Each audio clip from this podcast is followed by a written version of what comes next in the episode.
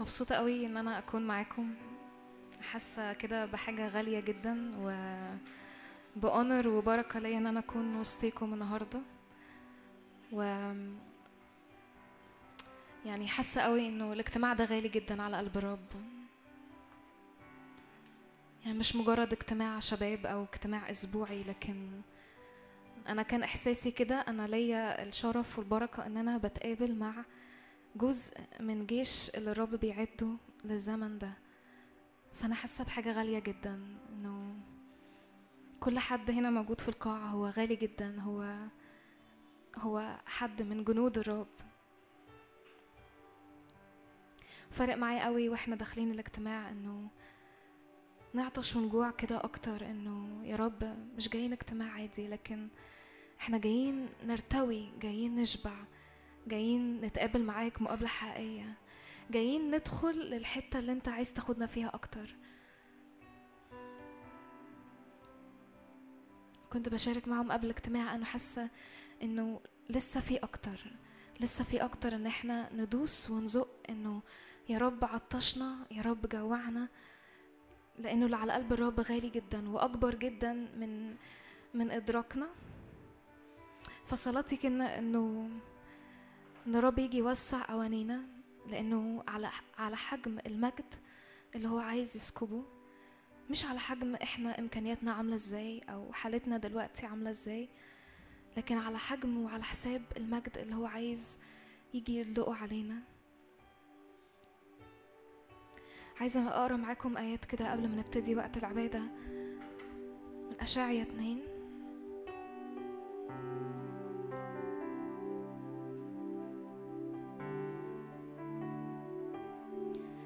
أول عدد اتنين بيقول كده ويكون في آخر الأيام أن جبل بيت الرب يكون ثابتا في رأس الجبال ويرتفع فوق التلال وتجري إليه كل الأمم وتسير شعوب كثيرة ويقولون هلم نصعد إلى جبل الرب إلى بيت إله يعقوب فيعلمنا من طرقه ونسلك في سبله. لأنه من صهيون تخرج الشريعة ومن أورشليم كلمة الرب. هلم نصعد إلى جبل الرب إلى بيت إله يعقوب فإيه؟ فيعلمنا من طرقه. ونسلك في سبله. لأن من صهيون تخرج الشريعة ومن أورشليم كلمة الرب. تيجوا كده تبقى دي صلاتنا. هلم نصعد إلى جبل الرب. يا رب عايزين نصعد فوق الجبل. مش عايزين ال... على المستوى الرؤية بتاعتنا دلوقتي على الأرض. لا إحنا عايزين نصعد فوق. فوق الجبل. ليه؟ دي الحتة اللي فيها بنتعلم من طرقك. دي الحتة اللي فيها بنسلك في شريعتك. لأنه من صهيون تخرج الشريعة ومن أورشليم كلمة الرب. يا رب اصعدنا فوق الجبل.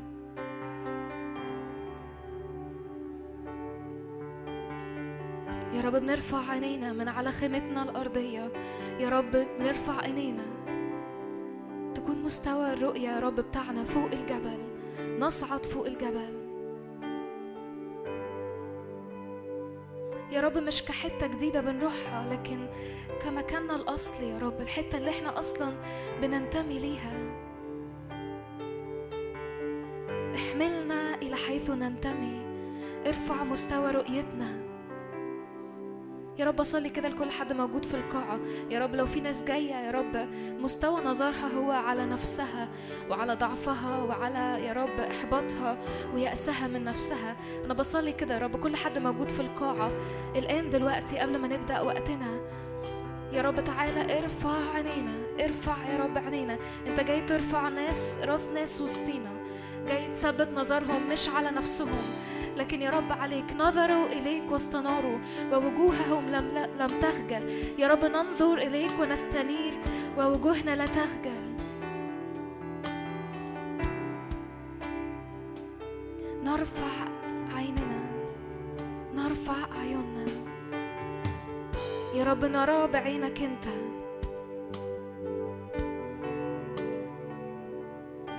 احملنا. يا رب مش عايزين الريح العادية تحملنا ريح العالم تحملنا. ولا إيه اللي بيحصل في أحداث يومنا أو مشاعرنا أو قلبنا دلوقتي؟ لكن عايزين ريحك أنت اللي تهب تحملنا. إلى حيث أنت جالس إلى حيث أنت ذاهب. نبصر وجهك بوجه مكشوف يا رب. يفنى وجه النقاب يا رب.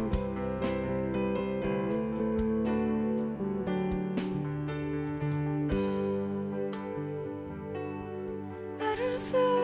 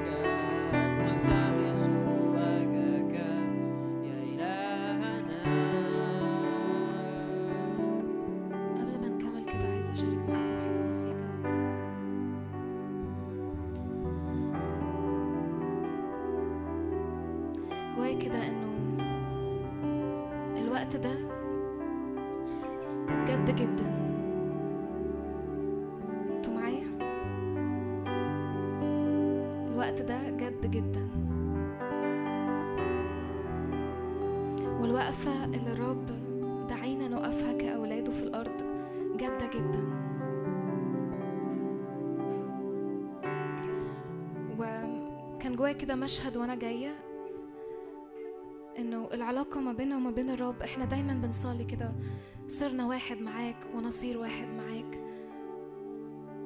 بس هل هل مدركين يعني إيه واحد معاه وكان بيقولي كده هل مدركة يعني إيه واحد معايا؟ لو منظر اتحدنا بيه عامل زي زي الدايرة دي دايرة. محدش بيعرف يفصلها عن بعضها محدش بيعرف ليها يكسرها. إحنا اتحدنا بالرب عامل كده المفروض يكون عامل كده. والاتحاد ده لما بيحصل بيكسر أي حاجة تانية. مفيش حاجة تعرف تكسره.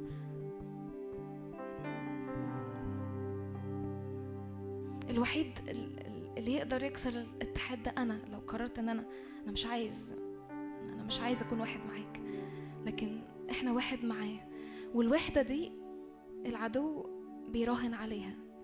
الوحدة دي بترعبه لأنه الوحدة دي هي اللي بتعرف تكسر أي حاجة تانية. وكان جوايا كده إنه الوقت ده في حرب على المساومة.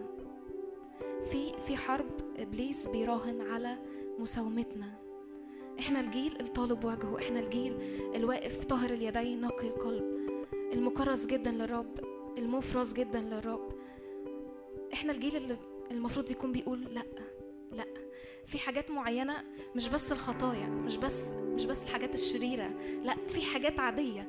إحنا الناذرين المكرسين المفرزين المفروض نقف نقول لأ عليها. والحرب الأيام دي على اللا إبليس بيراهن على إن اللأ بتاعتنا ما تبقاش لأ قوي. بيراهن على إنه يبقى فيه مساومة في ما اصل هي مش خطية عادي لأ. لكن في في حد تاني بيقول الرب لأ أنا عايزة أقول لأ على حتى الحاجات العادية حتى الحاجات ال- اللي من حقي ال- العادية في يومي. طبيعة أكلي شربي لبسي تحركاتي خروجاتي وقتي. ففي حاجة للجيل ده مختلفة. إنه إحنا نكون بنقول لأ إنه الجيل ده منفصل عن العالم متحد بالكامل بالرب. فكل اللي إبليس بيحاول يعمله إنه يجي يخلينا نساوم في اللأ. ولما نساوم في اللأ يقوم قابض علينا بشكاية. فنحس إن إحنا مفصولين عن الدايرة اللي فيها الاتحاد دي. فنفقد وحدتنا بالرب. فنبقى عايشين اليوم بنحارب وإحنا مش عارفين إحنا بنحارب إيه. لكن الحقيقة إنه هو خايف قوي من قوة الوحدة دي. فهو بيلعب على إن إحنا نحاول يبقى لينا حتة كده في العالم ماسكة فينا وماسكين فيها. فما تبقاش في حدية. والرب عايز يخلق فينا حدية في الروح وعلى المستوى العملي. مش بس في صلواتنا مش بس في ترانيمنا مش بس في قعداتنا مع الرب لكن في العملي بتاعنا عامل إزاي؟ في شاربنس في حدية لكل سهم موجود في القاعة لأنه الرب بيعد جيش قوي جدا جيش قوي. هو ذا شعب يقوم كأسد يرتفع كلبوة فوإحنا بنقول له كده إحنا نحن هذا الجيل اللي طالب وجهك. مش بس طالب تعزية في وقت روحي لأ. إحنا الجيل اللي طالب وجهك يعني قال أنا عايز وجهك ومش عايز أي حاجة من العالم.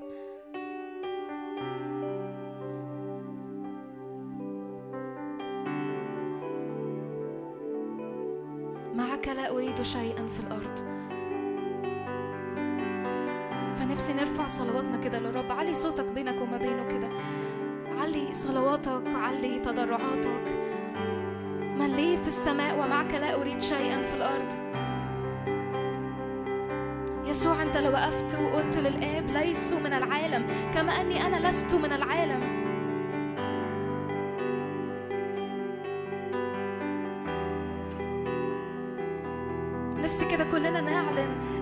العالم فينا شيء.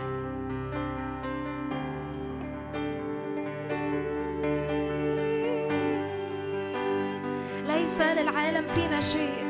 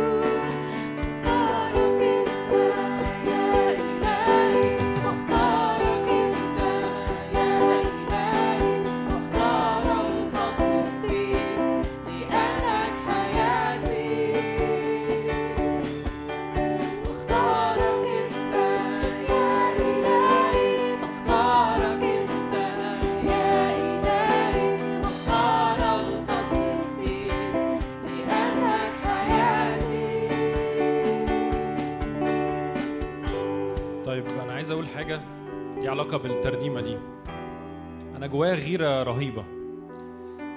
وحاسس إني لو كلمات الترنيمة دي بتقول إن أنا بختاره هو مش بقلل من أي حد قاعد في الكرسي بس وأنا قاعد مستني حاجة تحصل. كان كل اللي جوايا أنا محتاج أطلب ده محتاج أكون في ده محتاج أعمل فعل ده مش ما بقتش نافعة خالص الاجتماعات اللي فيها. أنا جاي بستقبل حاجة بتديني مسكن وحاجة كويسة مش بقلل ده خالص. وكلنا محتاجين ده بس. في أوقات اللي إحنا فيه دلوقتي إحنا محتاجين كأن مش في مرحلة دايما يا دوبك بنطبطب على نفسنا وبندافع عن الحتة اللي إحنا فيها و... والدنيا تمشي بركة كده والدنيا لطيفة. لكن كل اللي جوايا اني إحنا محتاجين ناخد خطوة. محتاجين نطلع صوتنا. محتاجين نصدق في اللي ربنا بيقوله وننطقه على حياتنا. وضعية الاستقبال المستمرة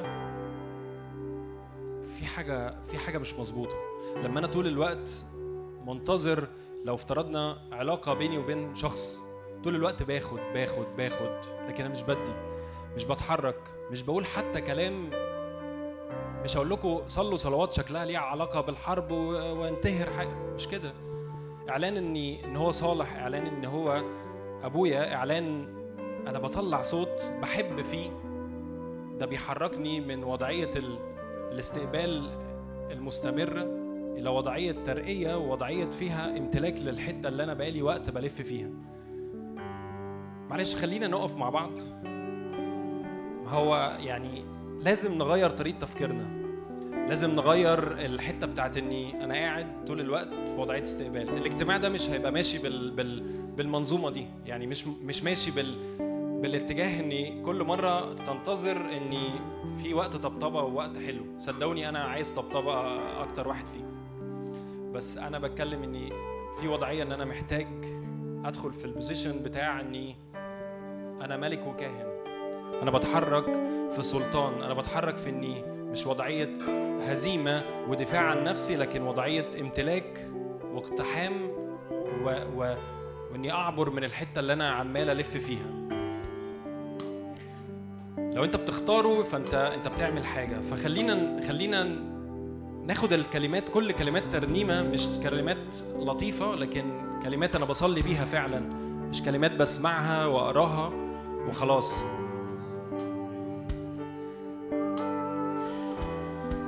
يا رب أنا بصلي يا رب الجيل طالب وجهك فعلا يا رب. يا رب وأنا أولهم يا رب. بصلي يا رب لكل غيرة جواك وكل يا رب. كل أفكار لسه يا رب أنت عايز تغرزها جوانا وعايز تحطها جوانا. يا رب أنا بصلي انتفاضة الان باسم يسوع. بصلي يا رب إن تغير طريقة تفكيرنا يا رب ليكن لنا فكر المسيح ليكن لنا فكرك ليكن لنا أحشائك لتكن لنا يا رب اتجاهات قلبك أنت ليكن لنا يا رب مش انحصارنا في ذاتنا ولا في نفسنا لكن يا رب إن يمتد الملكوت. وكل مرة بتبع الملكوت كل الأمور هتكون بتزاد ليا. اتبعوا ملكوت الله وبره وكلها تزاد لكم يا رب أنا هقرر إني أتبع الملكوت. أنا هقرر إني أحبك. إني هقرر إني أفرح حتى لو العيان بيقول حاجة تانية. هقرر إني ألتصق بيك.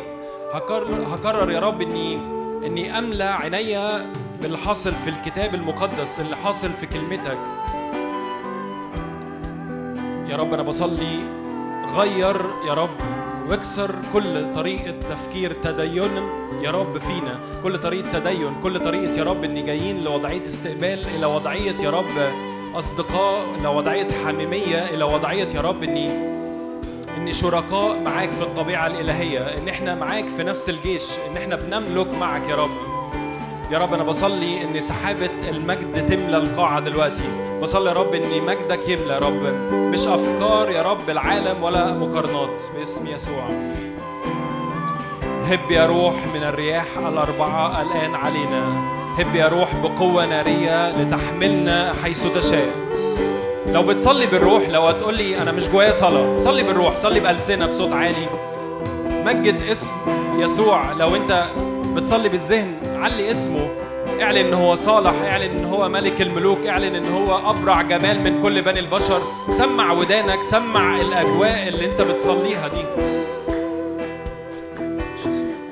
لو بتصلي بالروح صلي علي صوتك المكان فيه سماحية ان انت تعلي صوتك و... واعلن ان هو يهوى على المكان اعلن اني يسود على افكاري إيه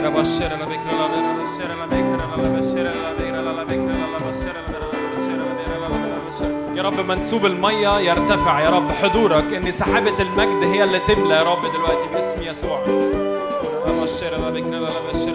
يا رب طالبين وجهك طالبين أكتر طالبين يا رب غيرانين لأكتر. مش حاطين إيدينا في جيوبنا وبنقول إن هو هيجي لكن إحنا بنعمل فعل إيماني بنتحرك بنمشي على المية بنتحرك بنعمل فعل.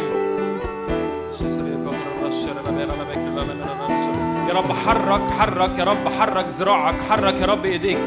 ان تلمس وتغير وتشكل وتغير وتغير. يا رب زمن تغيير يا رب زمن تغيير للتفكير. زمن تغيير يا رب لكل نظرة يا رب لنفسنا. زمن تغيير باسم يسوع.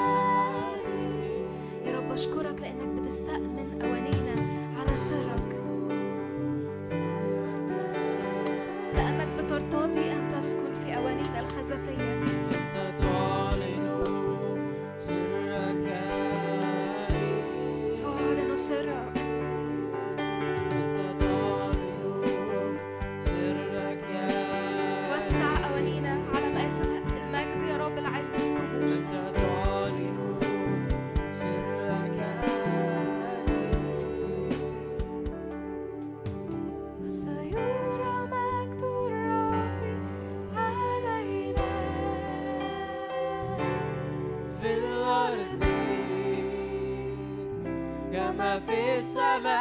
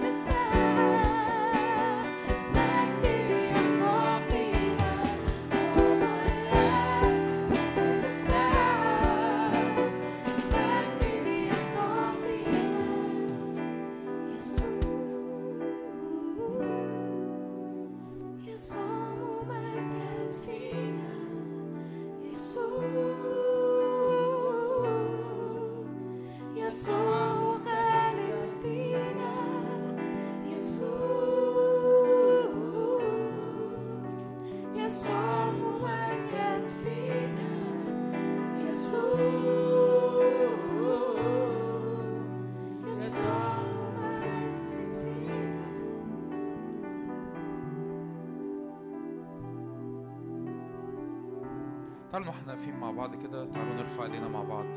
يا رب عطشانين ليك في اسم يسوع. ارفع إيدك معايا.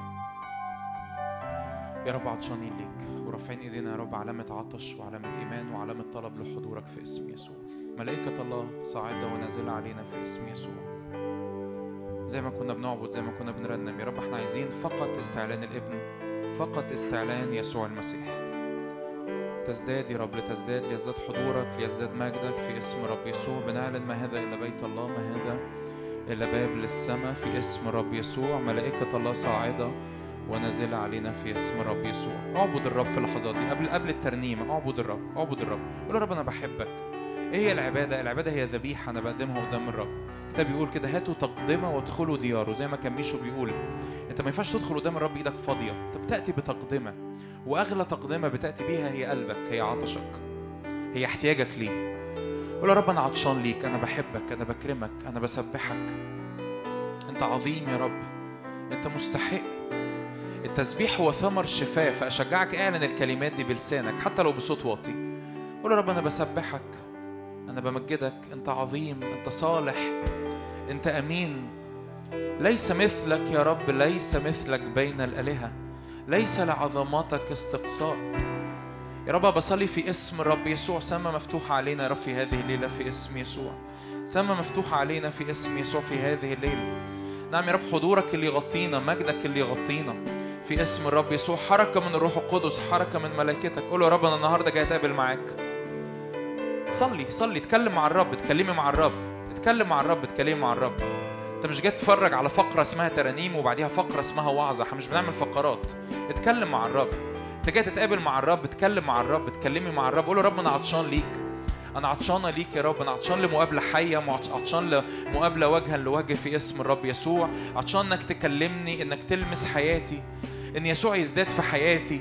ان تبعيتي ليك تزداد إني أتنقل إني أتغير. أنا عطشان يا رب إن كل كلمة أنت نطقتها على حياتي تأتي وت- وتحصل وتتم في اسم يسوع. في اسم يسوع.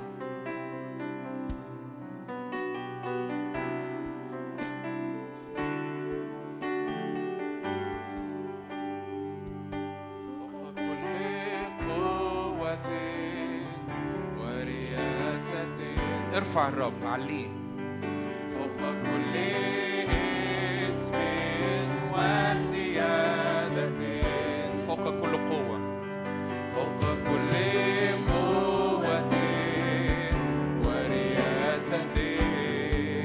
ارفع الرب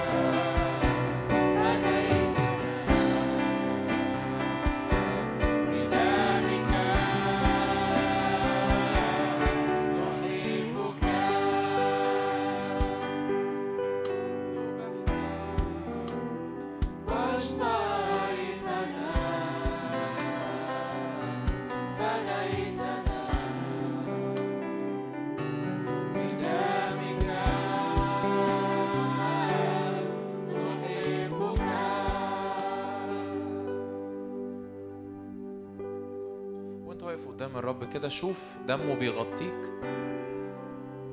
من يفصلني عنك زي ما كنا بنرنم؟ من يفصلني عنك؟ محدش يقدر يفصلني عن محبتك. مفيش حاجة تقدر تفصلني عن محبتك. أشدة أم ضيق أم اضطهاد أم جوع يقدر أن يفصلني عن محبة الله التي في المسيح يسوع.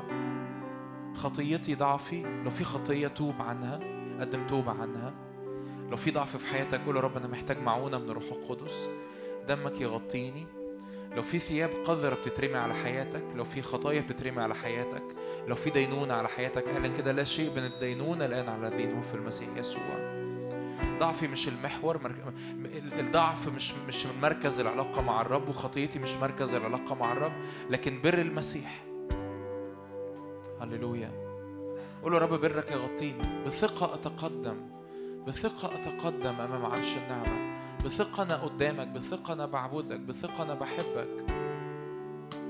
روح الله ملانا بحضورك ملانا بحضورك. عطشانين يا رب أكتر وأكتر عطشانين يا رب أكتر وأكتر. عطشانين يا رب لمقابلة ورا مقابلة لموجة ورا موجة.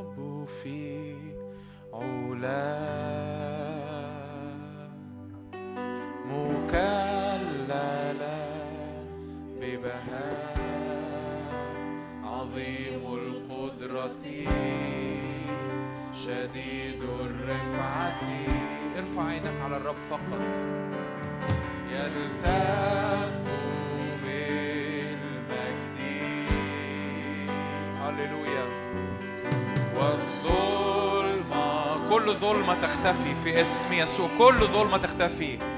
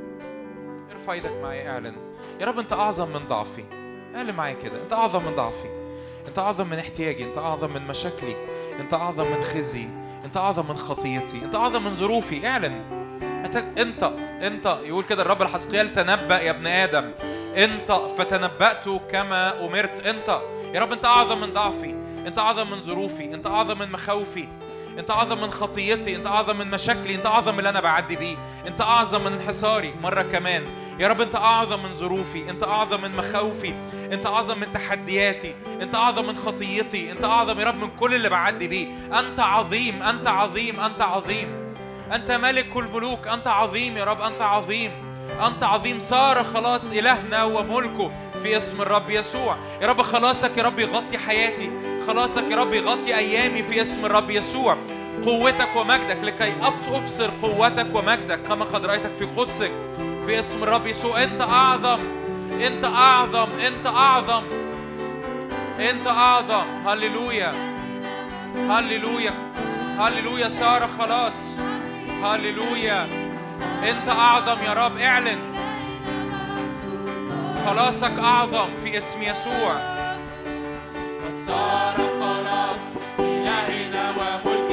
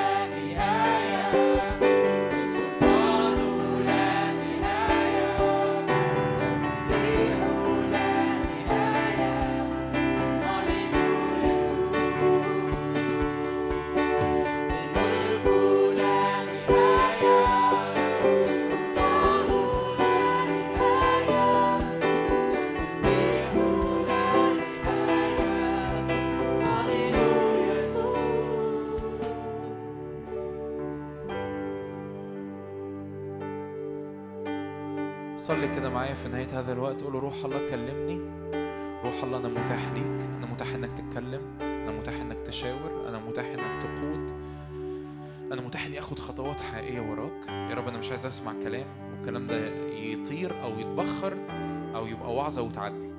يا رب أنا بستقبل كلمتك الحية الفعالة الأمضى من كل سيف ذي حدين يا رب كلمتك تغير في حياتنا النهاردة في اسم يسوع. حقك يغير في حياتنا النهارده في اسم يسوع. يا رب تقود حياتنا تقود أيامنا اللي جاية في اسم يسوع. يا رب قودنا.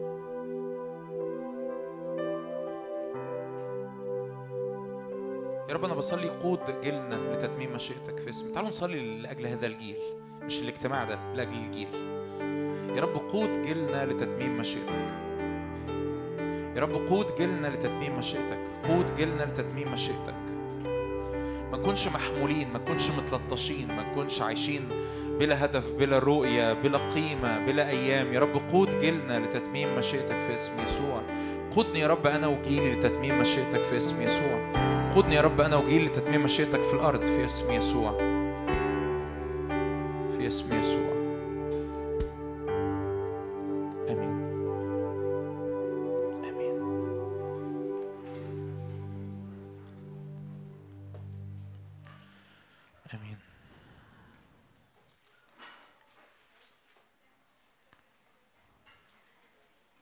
مساء الخير. مساء الخير. سلام. أخباركم إيه؟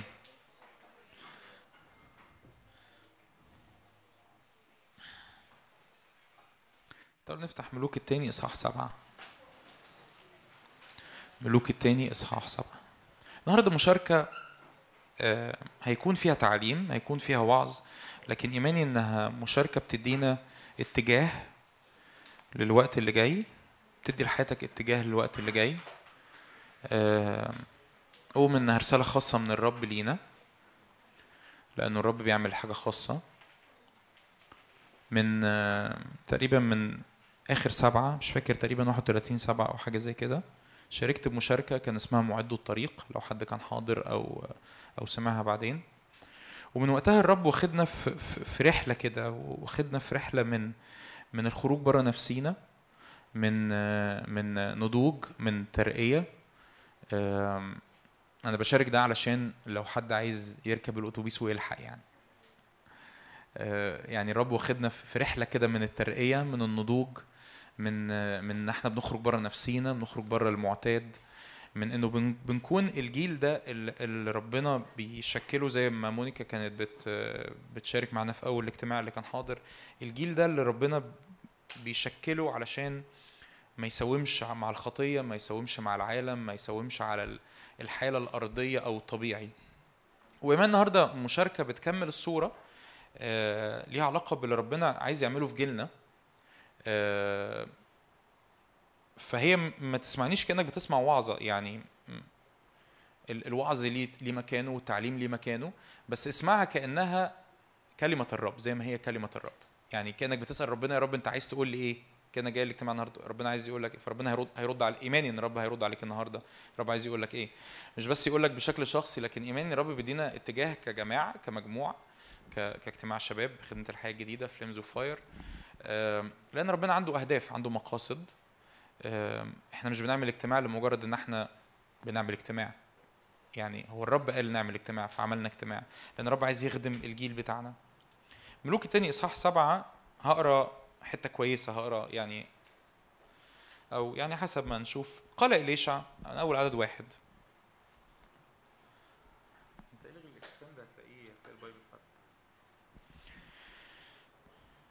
ملوك التاني سبعة من أول عدد واحد. هقرأ لكم لحد ما ما نفتح يعني. قال إليشع اسمعوا كلام الرب؟ إيه اللي كان حاصل؟ كان حاصل مجاعة. كان حاصل في الوقت ده مجاعة. الناس مش لاقية تاكل لدرجة إنه آه آه اتنين ستات قرروا إن هم آه يذبحوا ابنهم عشان ياكلوه. يعني المجاعة كانت لهذه الدرجة. كان حصل مجاعة شديدة جدا في الوقت ده. قال قال إليشع اسمعوا كلام الرب. هكذا قال الرب. يجي واحد نبي اسمه إليشع يقول في مثل هذا الوقت غدا زي بكرة كده دلوقتي بالظبط يعني مثلا الساعة 6 الساعة دلوقتي 8 ل 10 فكانوا بيقولوا الساعة 8 ل 10 بكرة. في مثل هذا الوقت غدا تكون كيلة الدقيق بش- بشاقل وكيلة الشعير بشاقل في باب السامرة. يعني الكيلة بتاعت ما كانوش لاقيين ياكلوا. يتحول الحالة من إن هم مش لاقيين ياكلوا لإنه الكيلة بتاعت القمح تبقى بشاقل قيمة معينة من الفلوس والكيلتين بتوع الشعير اللي هو أرخص شوية من القمح يبقوا برضو بإيه؟ بشاقل ناس مش لاقيين ياكلوا مرة واحدة الأكل يبقى موجود لدرجة إنه يرجع للسعر الطبيعي للسعر العادي. تمام؟ معايا ولا إيه؟ أنا لسه ما قلتش حاجة. أنا. تمام؟ وإن جنديا للملك كان يستند على يده أجاب رجل الله وقال هو ذا الرب يصنع قوة في السماء. هل يكون هذا الأمر؟ يعني بيتريق عليه. جندي قاعد مسنود على على على إيده كده على جنب جنب الشباك يقول له يعني يعني ربنا يعني هيفتح لنا شباك في في السماء هي هل يكون هذا الأمر؟ يعني ربنا هيفتح لنا شباك يعني هيمطر علينا. فقال فرد عليه إليشع قال له فقال إنك ترى بعينيك ولكن لا تأكل إيه؟ منه. أنت هتشوف إليشع رد عليه قال له أنت هتشوف بعينيك بس بس للأسف مش هتأكل من اللي أنت هتشوفه ده. لو لو معاك موبايلك افتح موبايلك يعني ما تفضلش متنح لي كتير. افتح افتح موبايلك. ملوك التاني سبعة ملوك التاني سبعة عدد ثلاثة ملوك التاني سبعة عدد ثلاثة وكان أربعة رجال برص يتنقل المشهد يتنقل ال scene الكاميرا تتنقل من على إليشع والملك وال- والجندي ومش عارف إيه تتنقل الكاميرا لأربعة رجال برص ال- ب- بحسب العهد القديم البرص ده البرص ده كان حقيقي ولحد دلوقتي موجود.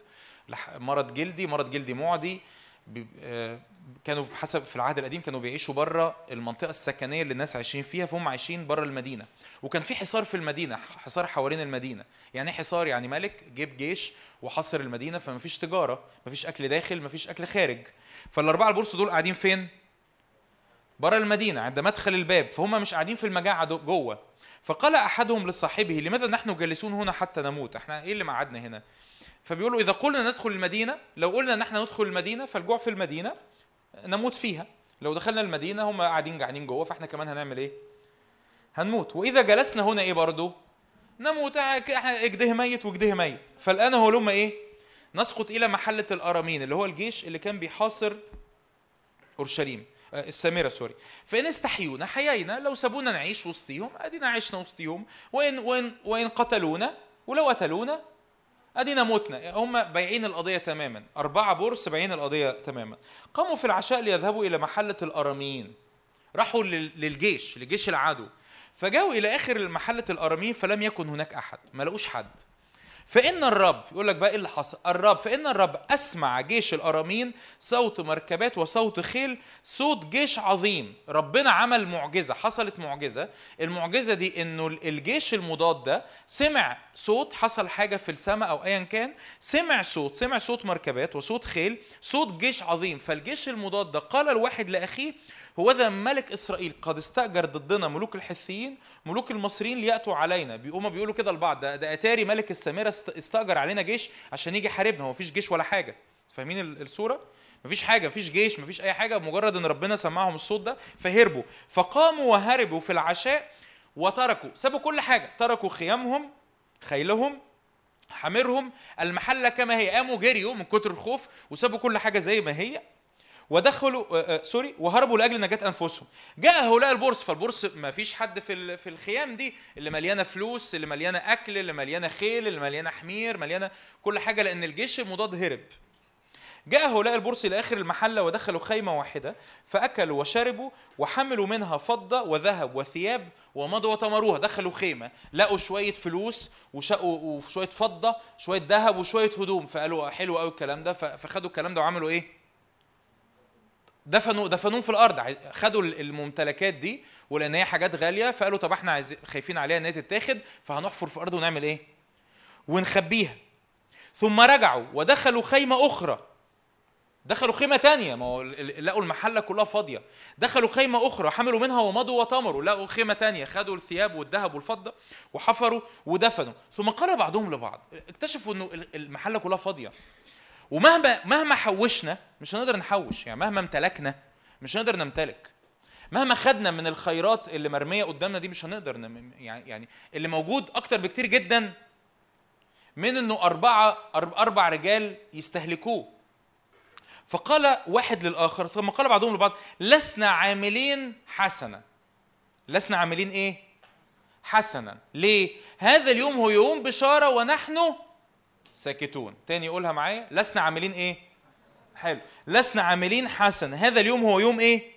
بشارة. ونحن ساكتون. انتظرنا إلى ضوء الصباح يصادفنا شر. فهلما الآن ندخل ونخبر بيت الملك؟ وبعد كده تيجي القصة إنه الملك عرف بعت يعني زي خيل يطمن فعلا الناس هربوا يكتشف الناس هربت فالشعب كله يخرج ياخد ال ال ال الخير ياخد القمح ياخد الشعير ياخد الذهب ياخد الفلوس وبعد كده يجي مش مش لازم أقراها لك يعني بس تيجي ال ال ال المشهد يرجع تاني على الجندي اللي كان مستند عند الشباك ومن كتر الزحمة الناس اللي خارجين شعب كامل متخيلين مدينة كاملة ما فيهاش أكل ما فيهاش أي حاجة مدينة كاملة بتسمع إن الجيش بتاع العدو اللي كان معاه أكل اللي كان معاه ذهب اللي كان معاه فلوس سابوا الجيش ده ساب كل حاجة وهرب فشعب مدينة كاملة وجدي واقف عند الباب من كتر الزحمة زي المصريين كده من كتر الزحمة الشعب اللي خارج ده داس الجندي عند الباب والجندي مات وشاف بعينيه بس حصل إيه؟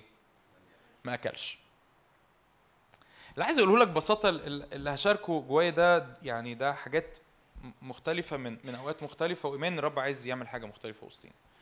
إن إحنا إحنا في زمن بشارة. أقول لك كده ببساطة وده اللي هتحرك فيه. إحنا في زمن بشارة. ال ال مش عايز أقول تعبيرات كده شكلها كبير بس إحنا في إحنا في وقت حرج.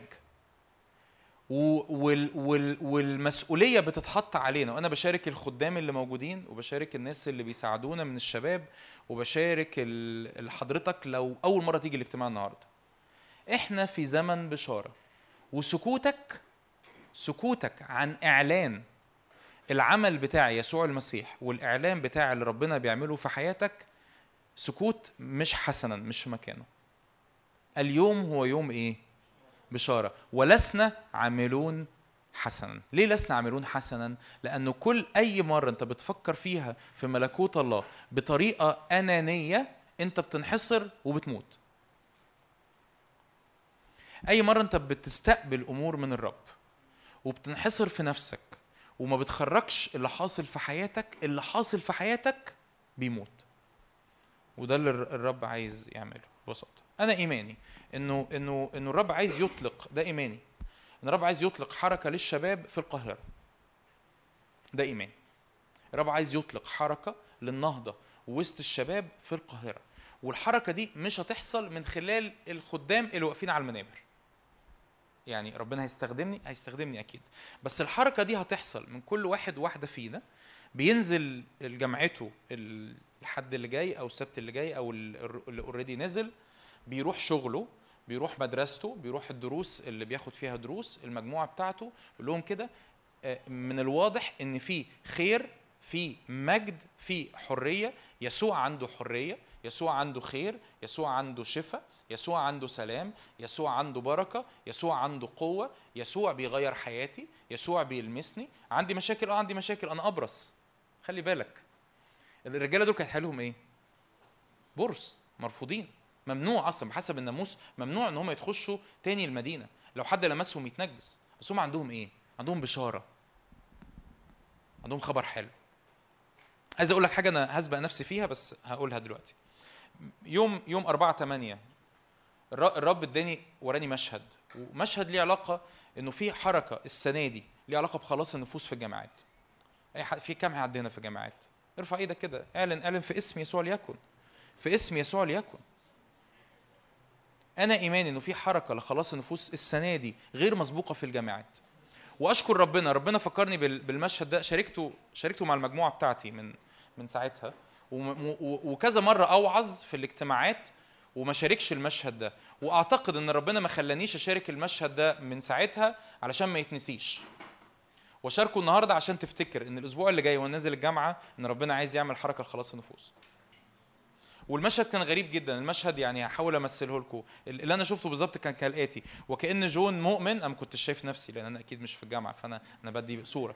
فكأن جون بيروح يتكلم مع أمير فأمير فأمير بيقبل الرب. بعد كده جون وأمير بيروحوا يتكلموا مع جورج فجورج بيقبل الرب. بعد كده أمير وجون وجورج بيروحوا يتكلموا مع ج... هو كلنا بال... بالجيم. خدت بالك؟ فيروح ي- ما عدا انت يا أمير معلش يا. فنروح نتكلم مع مع جانا وبعد كده نروح ع- ما section واحد section واحد نفس ال section و- وبيحصل بيحصل كده انه إنه واحد بيكلم والتاني فبيبقوا اتنين الاتنين بيكلموا واحد تالت فبيبقوا تلاتة التلاتة بيكلموا واحد فبيبقوا أربعة وبعد كده بيتكون ال- المشهد ال final إنه كأن الجامعة اتحولت مجموعات خمسة ستة خمسة ستة خمسة ستة واقفين مع بعض بيكلموا عن يسوع. أنا إيمان ده هيحصل السنة دي. آمين. وإيماني إنه ربنا عايز يحط عليك مسؤولية. ليه ليه يحط عليك مسؤولية؟ لأنه لأنه الحياة المسيحية ما هياش إنه أنا أنا بقضي يومي بنحصر في الضعف وبنحصر في المشاكل وبنحصر في الخوف وباجي أسمع جملة معزية أو مشاركة معزية في اجتماع من الاجتماعات ايا كان هنا أو أو غيره وعندي ضعف عندك ضعفاتك البورصة عندهم ضعفاتهم. كانوا بورص. كانوا إيه؟ كانوا بورس بس قالوا كده لسنا عاملون عملا حسنا. أنا مش هفضل محصور في ضعفي. أنا مش هفضل محصور في المشاكل اللي أنا بعدي بيها. أنا مش هفضل محصور في ال... في الاحساسي السلبي أو أو الظروف اللي أنا بعدي بيها أو مشاعري النفسية المضطربة. بس أنا هسألك يسوع هسألك سؤال. هو يسوع غيرك ولا لأ؟ هو يسوع قدسك ولا لأ؟ هو يسوع غسلك في يوم من الأيام من خطيتك ولا لأ؟ هو يسوع ما عملش أي حاجة حلوة في حياتك؟ يسوع عمل حاجات كتير حلوة في حياتك. يبقى الإجابة لسنا عاملون عملا حسنا. ليه؟ لأن اليوم هو يوم بشارة ونحن ساكتون. والرب عايز يحط على حياتك المسؤولية إنه ما ينفعش تسكت أكتر من كده. ده بالعكس ده خروج البورس من حالة الانحسار هو اللي ساب هو اللي جاب خلاص المدينة كلها. تخيل معانا المشهد في ملك. في ملك ولا مفيش ملك؟ في ملك. عنده جيش؟ كان جيش غلبان بس عنده جيش. عايز أقول لك مش بس في ملك ومش بس في جيش ده في إليشع. في نبي. الخلاص جه من خلال مين؟ من خلال البورس مش من خلال النبي.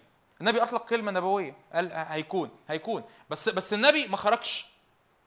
كان ممكن يكون إليشع كان عارف إيه اللي هيحصل ما أعرفش إيه إليشع عارف إيه ومش عارف إيه. بس بس إليشع ما خرجش للمحلة. مين اللي مين اللي جرؤوا ان هم يخرجوا لمحلة الأعداء؟ البورس. مين اللي جرؤوا إن هم ياخدوا الخبر ياخدوا البشارة وتاني ويرجعوا يعلنوا جوه المدينة تاني؟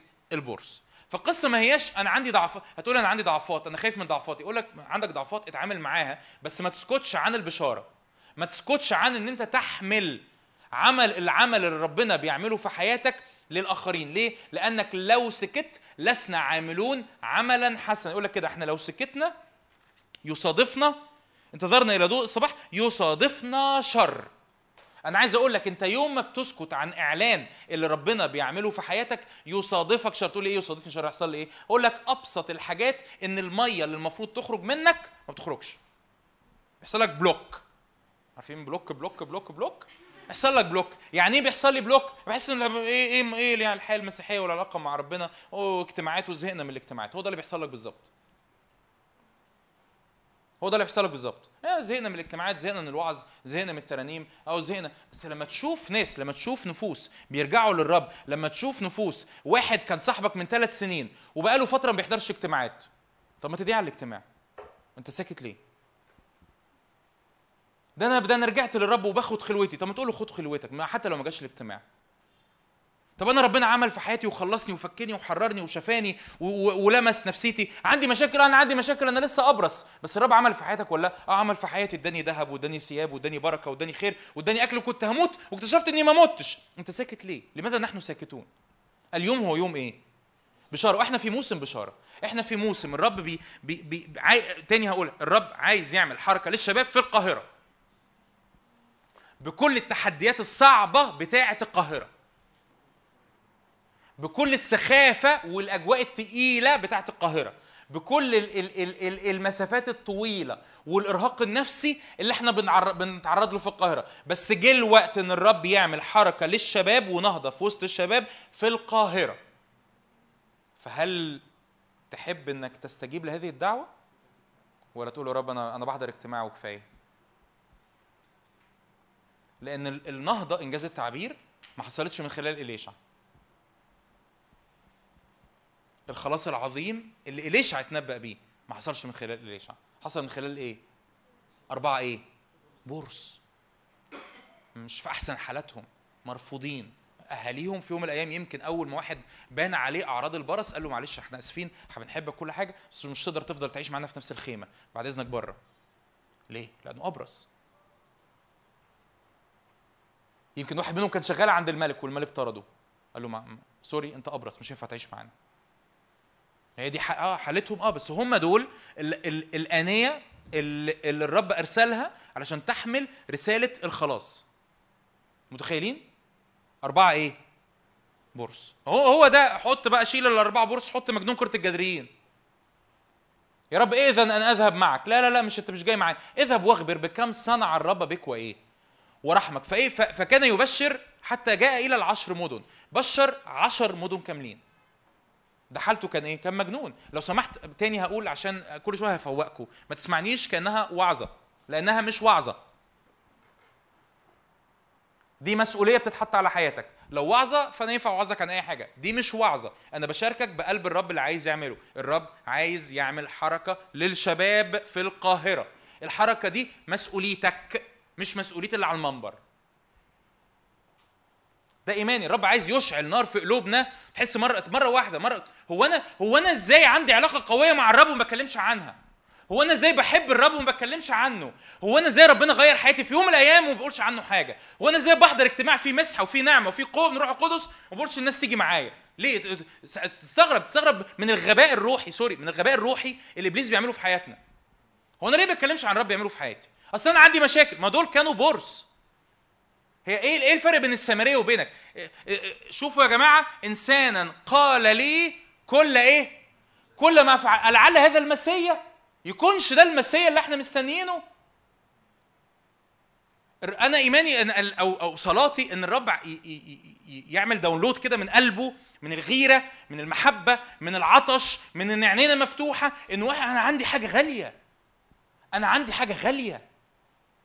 اللي الرب يعمله في حياتي غالي وأنا ساكت. لماذا نحن ساكتون؟ وإن انتظرنا إلى الصباح يصادفنا شر. لو فضلت ساكت أكتر من كده اللي الرب بيسكبه في حياتي هيقف. ال stream ال download اللي نازل من حياتي هيقف. حد عارف الكهرباء؟ حد عارف الكهرباء؟ حد عارف المية؟ ال- المية بتشتغل إزاي؟ تتحرك إزاي؟ المية إزاي بتطلع لك في الحنفية؟ الكهرباء إزاي بتجي لك البيت؟ ضغط عالي وضغط منخفض. الكهرباء بتتحرك من الضغط من الضغط العالي للضغط الإيه؟ المنخفض. المية بتتحرك من الضغط العالي للضغط المنخفض. يعني إيه؟ لو في لو أنت عندك آه، آه، آه، محطة كهرباء بتطلع لك مش عارف كام ألف كيلو وات لو لو عندك خزان مية مش عارف كام طن وقافل الحنفية المية هتمشي ولا مش هتمشي؟ مش هتمشي. تقول أنا قاعد أصل أنا بستقبل من ربنا. أنت بتستهبل. مش بتستقبل. ده اسمه استهبال مش استقبال. العلاقة مع الرب هي two ways خطين. خط داخل من الرب وخط خارج مني أنا لإخواتي. لو الخط اللي خارج مني لو أنت قفلت خلي بالك افتكر الحنفية. افتكر الحنفية. افتكر الحنفية افتكر الكهرباء. لو أنت قفلت الحنفية المحبس اللي خارج من عندك أنت قفلت كل حركة الميه صح ولا لأ؟ كل حركة الميه وقف الميه بتتحرك. بقت مية راكدة بقت مية قاعدة في المواسير. طعمها بقى وحش. المواسير هتصدي الميه بقى طعمها وحش. لو شلت الفي لو شلت السحب ال... ال... ال... ال demand اللي على الكهرباء لو شلت الفيشة بتاعه الجهاز اللي بيستهلك الكهرباء الكهرباء موجودة في الأسلاك ولا مش موجودة؟ مش موجودة الكهرباء حركة إلكترون. ما بقتش تتحرك مفيش كهرباء. موجودة بس ما تتحركش مفيش كهرباء. مفيش باور مفيش طاقة مفيش قوة. الله ليه؟ هو إيه إيه اللي بيحصل؟ اللي بيحصل ببساطة إن حضرتك أنت في أنت في زمن اسمه زمن بشارة بس أنت بقيت إيه؟ انت حاطط إيدك على خدك انت ساكت. اصل أنا ابرص ما هو دول كانوا برص اصل أنا عندي ضعف. ما السامرية السامرية يعني ضعفاتها اتحلت. ما أكيد كان عندها ضعفات. مجنون كرة الجدرين كل مشاكل حياته اتحلت. أكيد كان عنده مشاكل تانية غير إن هو كان مجنون يعني. يعني مجنون دي أعتقد مجنون دي ده دي أبسط مشاكله. في مشاكل تانية بقى. كان المفروض يرجع يحلها يشوف أهله وناسه وبيته واللي حصل وال- والتاريخ والماضي. آه إيه القصة؟ القصة ببساطة إن إحنا في زمن الرب تاني هقولها اقولها تاني؟ صدقوني لأن قايلها تاني. الرب عايز يعمل حركة وسط الشباب في القاهرة. والحركة دي مش هتحصل من خلال إليشع هتحصل من خلال الأربعة البورس الأربعة البورس. اللي عندهم ضعفات اللي عندهم مشاكل اللي بيختاروا اللي بيختاروا إن هم يخرجوا بره الحالة الطبيعية. آه، مش أنا كده كده ميت؟ طب بس بس إحنا بنخرج بجرأة. لما خرجوا بجرأة اكتشفوا إنه المحلة كلها فاضية مليانة ذهب مليانة فضة مليانة ثياب. طمروها خلي بالكم عملوا في الأول وهم عملوا إيه؟ خدوا خدوا خدوا العطايا اللي من الرب اللي هم ما تعبوش فيها بس عملوا إيه؟ دفنوها. فاين فاين يعني أنا أنا أنا أنا بقيت كويس. تقول لي كده أنا حضرت الاجتماع وبقيت كويس. وبعدها بقيت كويس. عايز أقول لك لو قعدت قعدت كتير في دايرة أنا كويس مش كويس كويس مش كويس هتزهق من ربنا. هتقول لي هزهق من ربنا؟ أقول لك آه هتزهق من ربنا. أيوه. لا، العلاقة مع ربنا مش كده. العلاقه مع ربنا زي تيار الكهرباء زي ال ال ال المية اللي في الماسورة افتح معايا يوحنا الأولى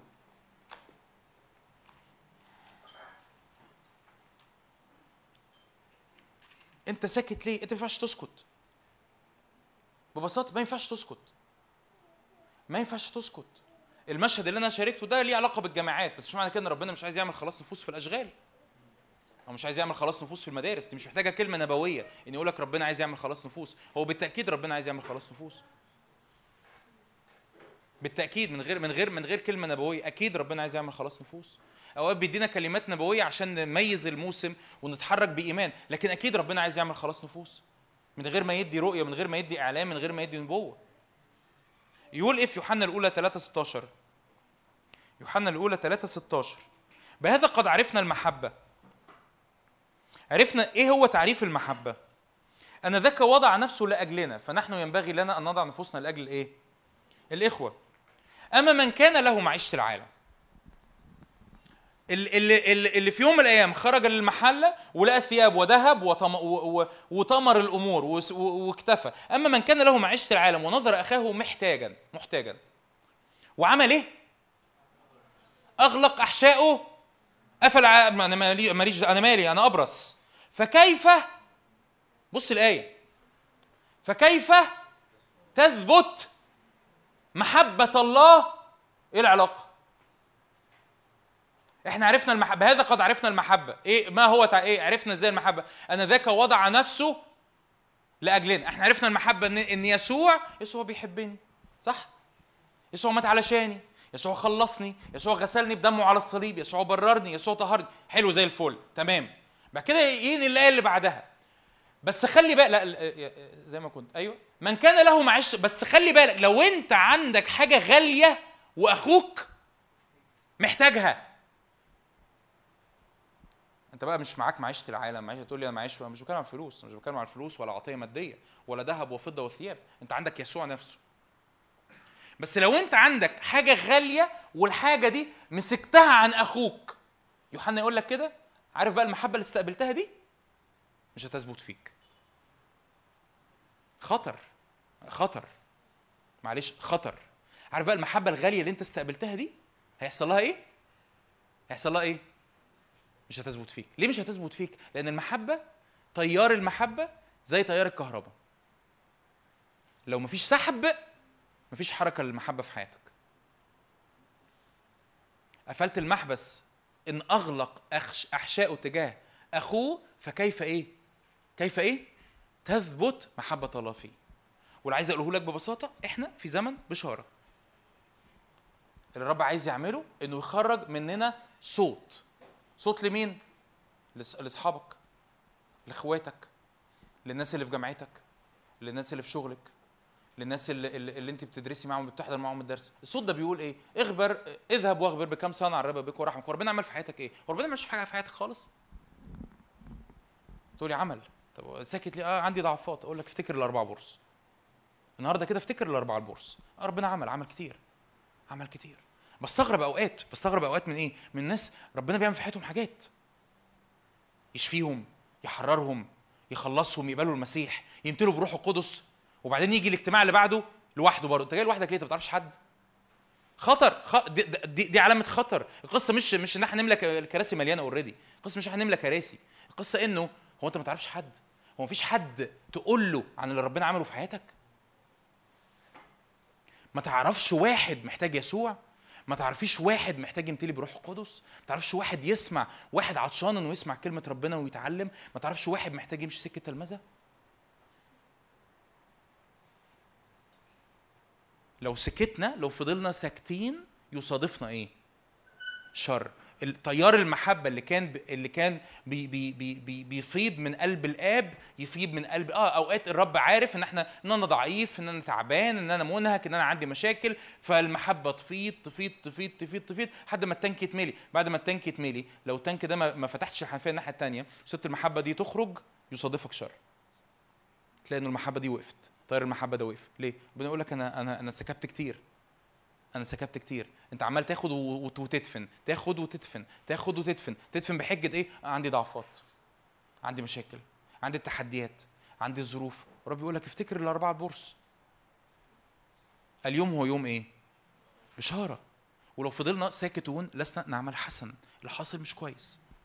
اللي حاصل مش كويس. اللي حاصل إن الرب عايز. ي- هسألك شوية أسئلة ربنا كان بيسألها لي. هل انت مستعد انك تشيل حركة الرب لجيلك؟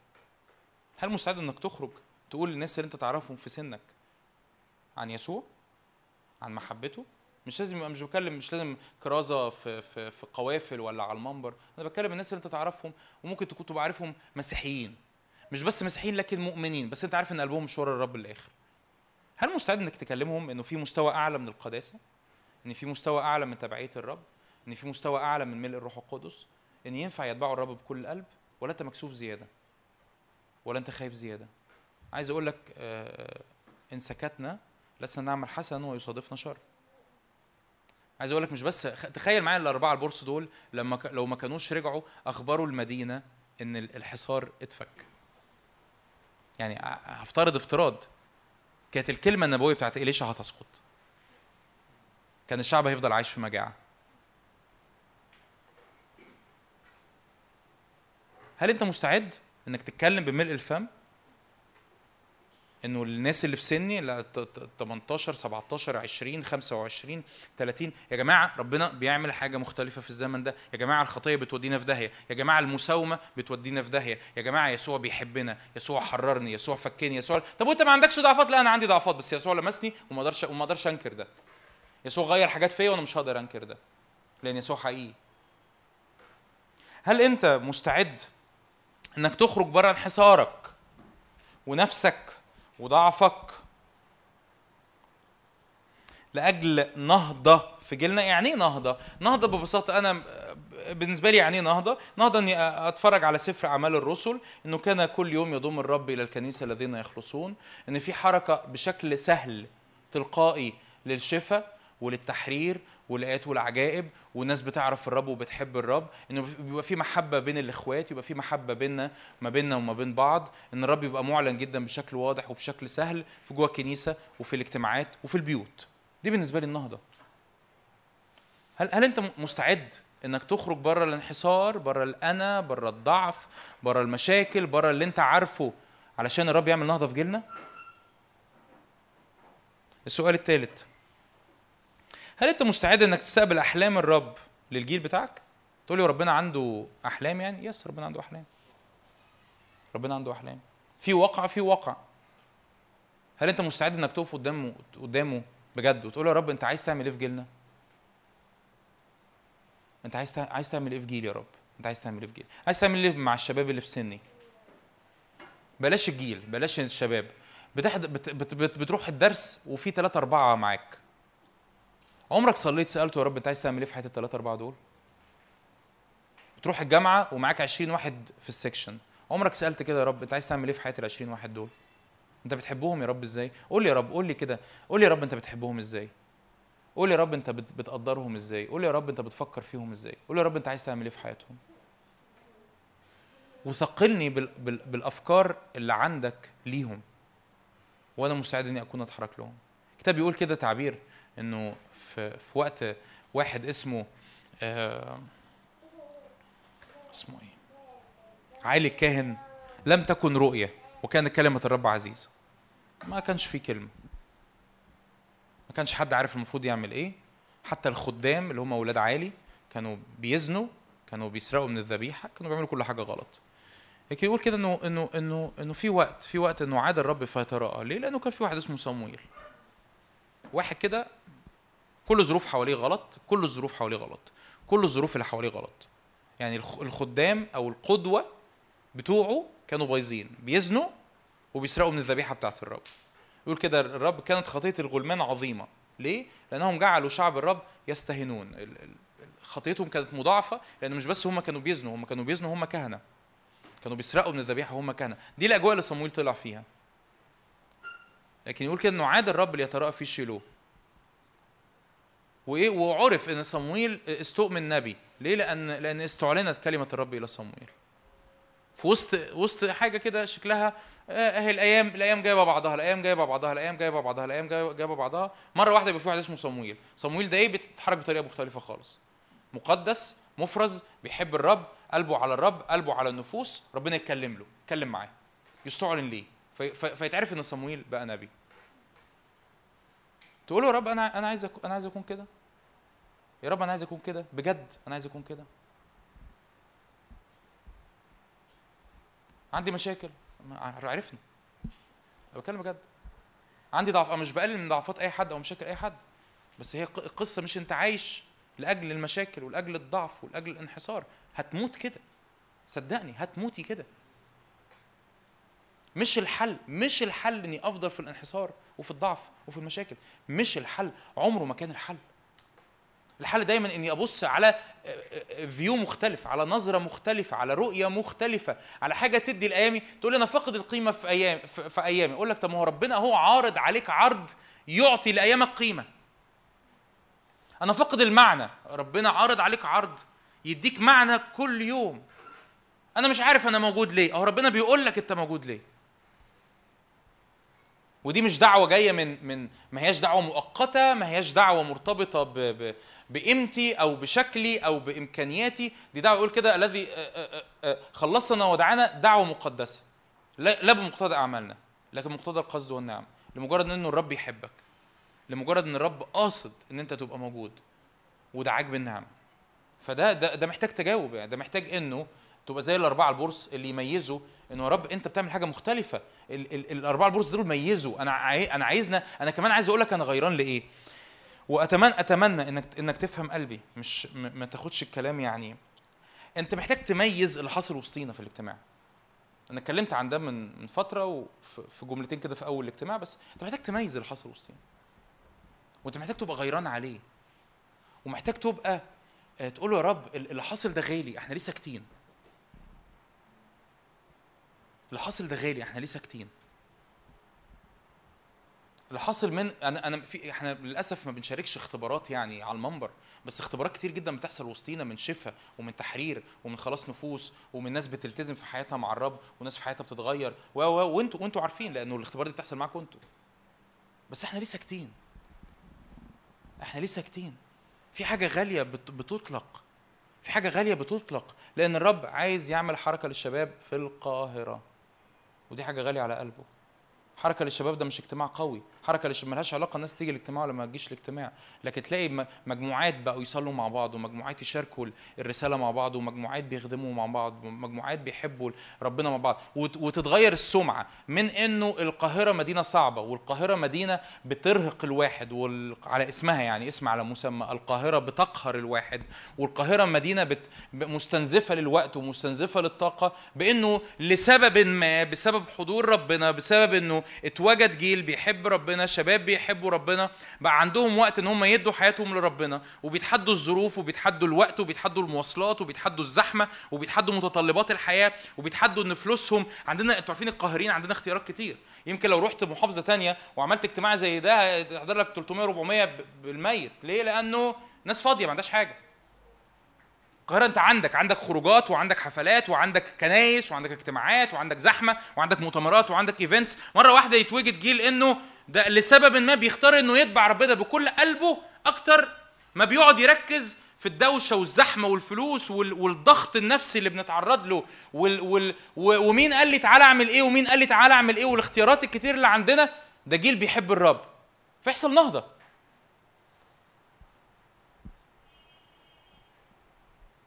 وده اللي الرب عايز يعمله في جيلنا في القاهرة.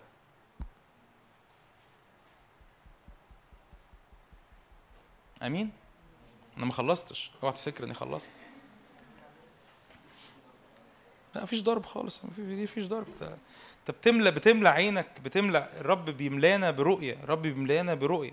الرب بيملانا برؤية. مفيش اي مفيش أي شكاية أو دينونة. الرب بيملانا برؤية.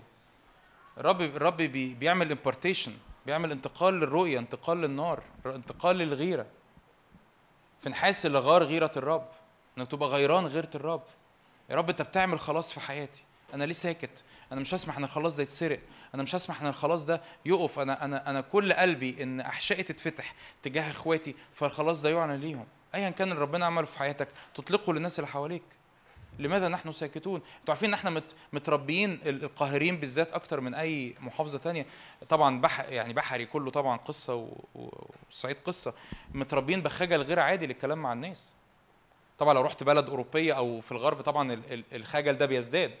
بس إحنا ما بنتكلمش مع الناس حتى بنخاف نتكلم مع الناس. أصل دي حياته الشخصية أصل هو حاسس بكده أصل أنا كده هبقى بتطفل. أنت لو شفت واحد بيغرق شفت واحد بيغرق شفت واحد واقف على كوبري قصر النيل وبيقول لك أنا هنتحر هنط نفسي. وجريت بكل بعزم قوتك ونطيت ومسكته وأنقذته من الموت. أنت كده بتتطفل. هو ده اللي إبليس أقنعنا بيه. أنت كده بتعمل إيه؟ أنت متطفل أنت بتطفل على حياة الناس. ده كذب. ده كذب. إنك مجرد تروح تتكلم مع واحد صاحبك تقول له تعالى أقول لك ربنا عمل إيه في حياتي بس من غير ما تقول له اقبل المسيح ولا توب ما تقولوش حاجة. مجرد بتقول له تعالى أقول لك ربنا عمل إيه في حياتي. أنا كنت وكنت وكنت وكنت وكنت ربنا غيرني. الله يعني أنت دلوقتي ما عندكش مشاكل؟ لا أنا عندي مشاكل أنا أبرص. بس ربنا عمل في حياتي حياتي حياتي حاجات كتير قوي ومتأكد ان لسه هيعمل في حياتي حاجات كتير قوي. ده تطفل؟ ده مش تطفل. أنت بتذهب وتخبر بكم صنع الرب بك ورحمك. بتخبر بكم صنع الرب بك ورحمك. لما تنزلوا مين نزل الجامعة already مين نزل؟ مفيش حد ن... ديفيد بس معلش يا ديفيد إحنا آسفين. نازلين الجامعات الحد الجاي مش كده؟ لما تنزل أو يعني اتمنى ان أنتوا طبعا في ناس ما بتنزلش خالص. نازل بكرة؟ ماشي يا بول. انت. انت وديفيد انزلوا مع بعض. فتنزل الجامعة وراكب الباص بتاع الجامعة ولا راكب المترو ولا؟ ولا بت... واقف مع صاحبك عند الكافيتيريا وبتشتري سندوتش فلافل سوري زي اللي كنا بنشتريه في هندسة ولا ايا كان.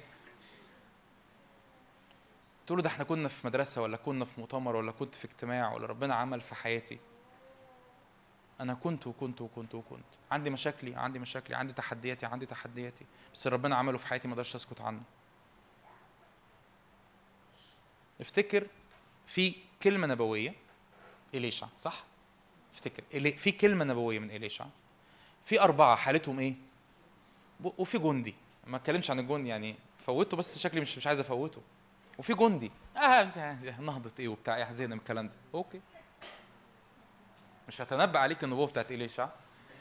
بس okay. okay. بس أتمنى إنك تصدق. افتكر كده في كلمة نبوية إليشع قالها. مين اللي تمم الكلمة النبوية دي؟ ما أنا هتطلع حافظ النهاردة. مين اللي تمم الكلمة النبوية دي؟ أربعة برص واحد تالت مشهد جو في ملك في ملك الملك ما بيعملش حاجة. بيهش وينش. حرفيا يعني في الوقت ده كان الملك بيهش وينش. ما كانش في فيش حاجة في إيده يعملها. مفيش أي حل بشري. يعني الموضوع ملوش حل بشري. يعني بص القصة ليها أبعاد كتير قوي ينفع نوعظ عنها. الملك ده هو اللي عنده الجيش. ما فيش حلول بشرية. الشباب دول إيه حلهم؟ اديهم تعليم عن كذا. اديهم صدقني وأنا برضو لعبت بنعمل بنعمل بس في الآخر هو لازم يروح قدس يجي يغير. هنعمل إيه يعني؟ هنخش إزاي جوه النفس؟ وهنخش إزاي جوه وهنفك إزاي الادمانات؟ وهن... وهنلمس إزاي الأذهان؟ هو الروح القدس اللي بيجي. بنعمل اللي بنقدر نعمله بس لازم الروح القدس يجي. فده الملك ده يمثل الحلول البشرية. هو إزاي ليه البي- البي- البيوت بايظة؟ والعلاقات بايظة. وادمانات قد كده ادمانات جنسية ومخدرات ومشاكل. ما أنتوا عارفين وأنا يعني ما... ما إحنا مع بعض. في القصة دي؟ بتكلم بجد. والمستقبل والاقتصاد واقع. و و و افتكر الملك. ها يا رب في حلول بشرية؟ مفيش حلول بشرية. وفي كلمة نبوية بتقول إنه غدا بكرة هيحصل كذا. وفي أربعة بورس وفي واحد بيستهزأ. مش فارقة مع يعني ربنا هيفتح لنا خرم يعني في السماء وي- وي- وي- ويمطر علينا. افتكر المشهد ده. اخرج النهارده انت محمل بالمشهد ده. يا رب أنا إيه من الرب أنا أنا من البورس أنا من الناس اللي مع, مع لا أمتلك شيء ما عنديش حاجة ما عنديش حلول خالص خالص خالص خالص. ده أنا فاقد الأمل. ده ده أنا لو قلت يعني رجعت المدينة هيموتونا طب نخرج نموتونا طب نخرج ونشوف إيه اللي هيحصل. لكن اليوم هو يوم إيه؟ إحنا في زمن بشارة. إحنا في زمن بشارة. ولو فضلنا ساكتين لسنا عاملون عملا حسنا. اللي بيحصل وسطينا هيقف. اللي بيحصل وسطينا هي- هيجي له حدود تحس إنك زهقت. ها وبعدين حضرنا اجتماعات كتير. حضرنا سمعنا صلينا كتير رنمنا كتير. اللي بيحصل في حياتك هيقف. ال stream ده أنا بتكلم بتكلم بجد على فكرة مش مش مش بوعظك. ال stream بتاع محبة ربنا المنسكب عليك بيقف بعد فترة. تحس أنت زهقت الحياة المسيحية ملهاش طعم. أيوه. لأن هي مش هي مش مصممة إن هي تبقى one way مش مصممة إن أنت عمال تستقبل تستقبل تستقبل عامل زي ال tank اللي بيتنفخ. هي مش مصممة إن هي تبقى كده. هي مصممة. رينهارد بونكا يقول هذا التعبير. حد عارف رينهارد بونكا؟ عمل نهضه في أفريقيا وخلاص نفوس 70 مليون نفس. يقول كده إحنا مش تنكات إحنا مواسير. إحنا مش تنكات للروح القدس إحنا مواسير للروح القدس. يعني يعني أنت أنت مش تنك عمال تستقبل تستقبل تستقبل من ربنا وأديني قاعد بتملي لا إحنا إحنا ماسورة. الماسورة دي عشان تفضل نظيفة عشان تفضل نقية عشان تفضل مليانة بالمية لازم الحنفية من الناحية الثانية تتفتح. لو اتقفلت ماسورة هت... عمرك فتحت دخلت بيت قديم وفتحت الحنفية بعد سنين الحنفية ما فتحتش تلاقي منزلة صدى منزلة سواد ممكن تكون منزلة عفن المية مع- معبياه جواه. ليه؟ الماسوره ما فيش مية. الله طب المية موجودة جوه. آه المية موجودة جوه بس ما بتتحركش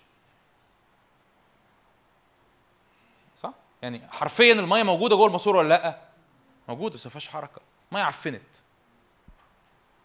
تلاقي العمل بتاع ربنا في حياتك وقف ملوش طعم فق- فقد الطعم فقد القيمة. ليه لأن قافل الحنفية. رب يقول لك إحنا في يوم بشار أول حاجة أنا قلتها في نص الكلام أول حاجة تطلقني لهذا ال- ال- ال- البشارة والإعلان النهضه اللي ربنا عايز يعملها وسطينا لأن أنا ايماني ربنا اللي ربنا بيعمله في وسطينا هو جزء من من العمل ده. إنه أنت بتخرج بره انحسارك بتخرج بره ضعفك زي البورس بتخرج بره ال ال ال الحدود بتاعتك لأجل الجيل بتاعك لأجل امتداد ملكوت الله. آمين؟ دي أول نقطة قلتها في نص الكلام فمش فمش هقولها تاني. أفكرك إيماني إن الرب السنة دي بيطلق حركة من خلاص النفوس في الجامعات. انزل الجامعة وانت متوقع إن ربنا يديك نفوس. أمين؟ يا يسوع المسيح. أمين. أمين. انزل انزلي الكلية انزلي الجامعة. وانت متوقعة ان ربنا يديكي نفوس. تقولي طب ولا لو أنا مش في الجامعة لو أنا مش في كلية أقول لك فيش أي مشكلة. ربنا كده كده عايز نفوس تخلص. هو مش عايز بس بتوع الجامعة بس أنا أشعر إن في حاجة خاصة للجامعات السنة دي. آمين؟ اتنين اتنين افتح معايا نحامي أربعة.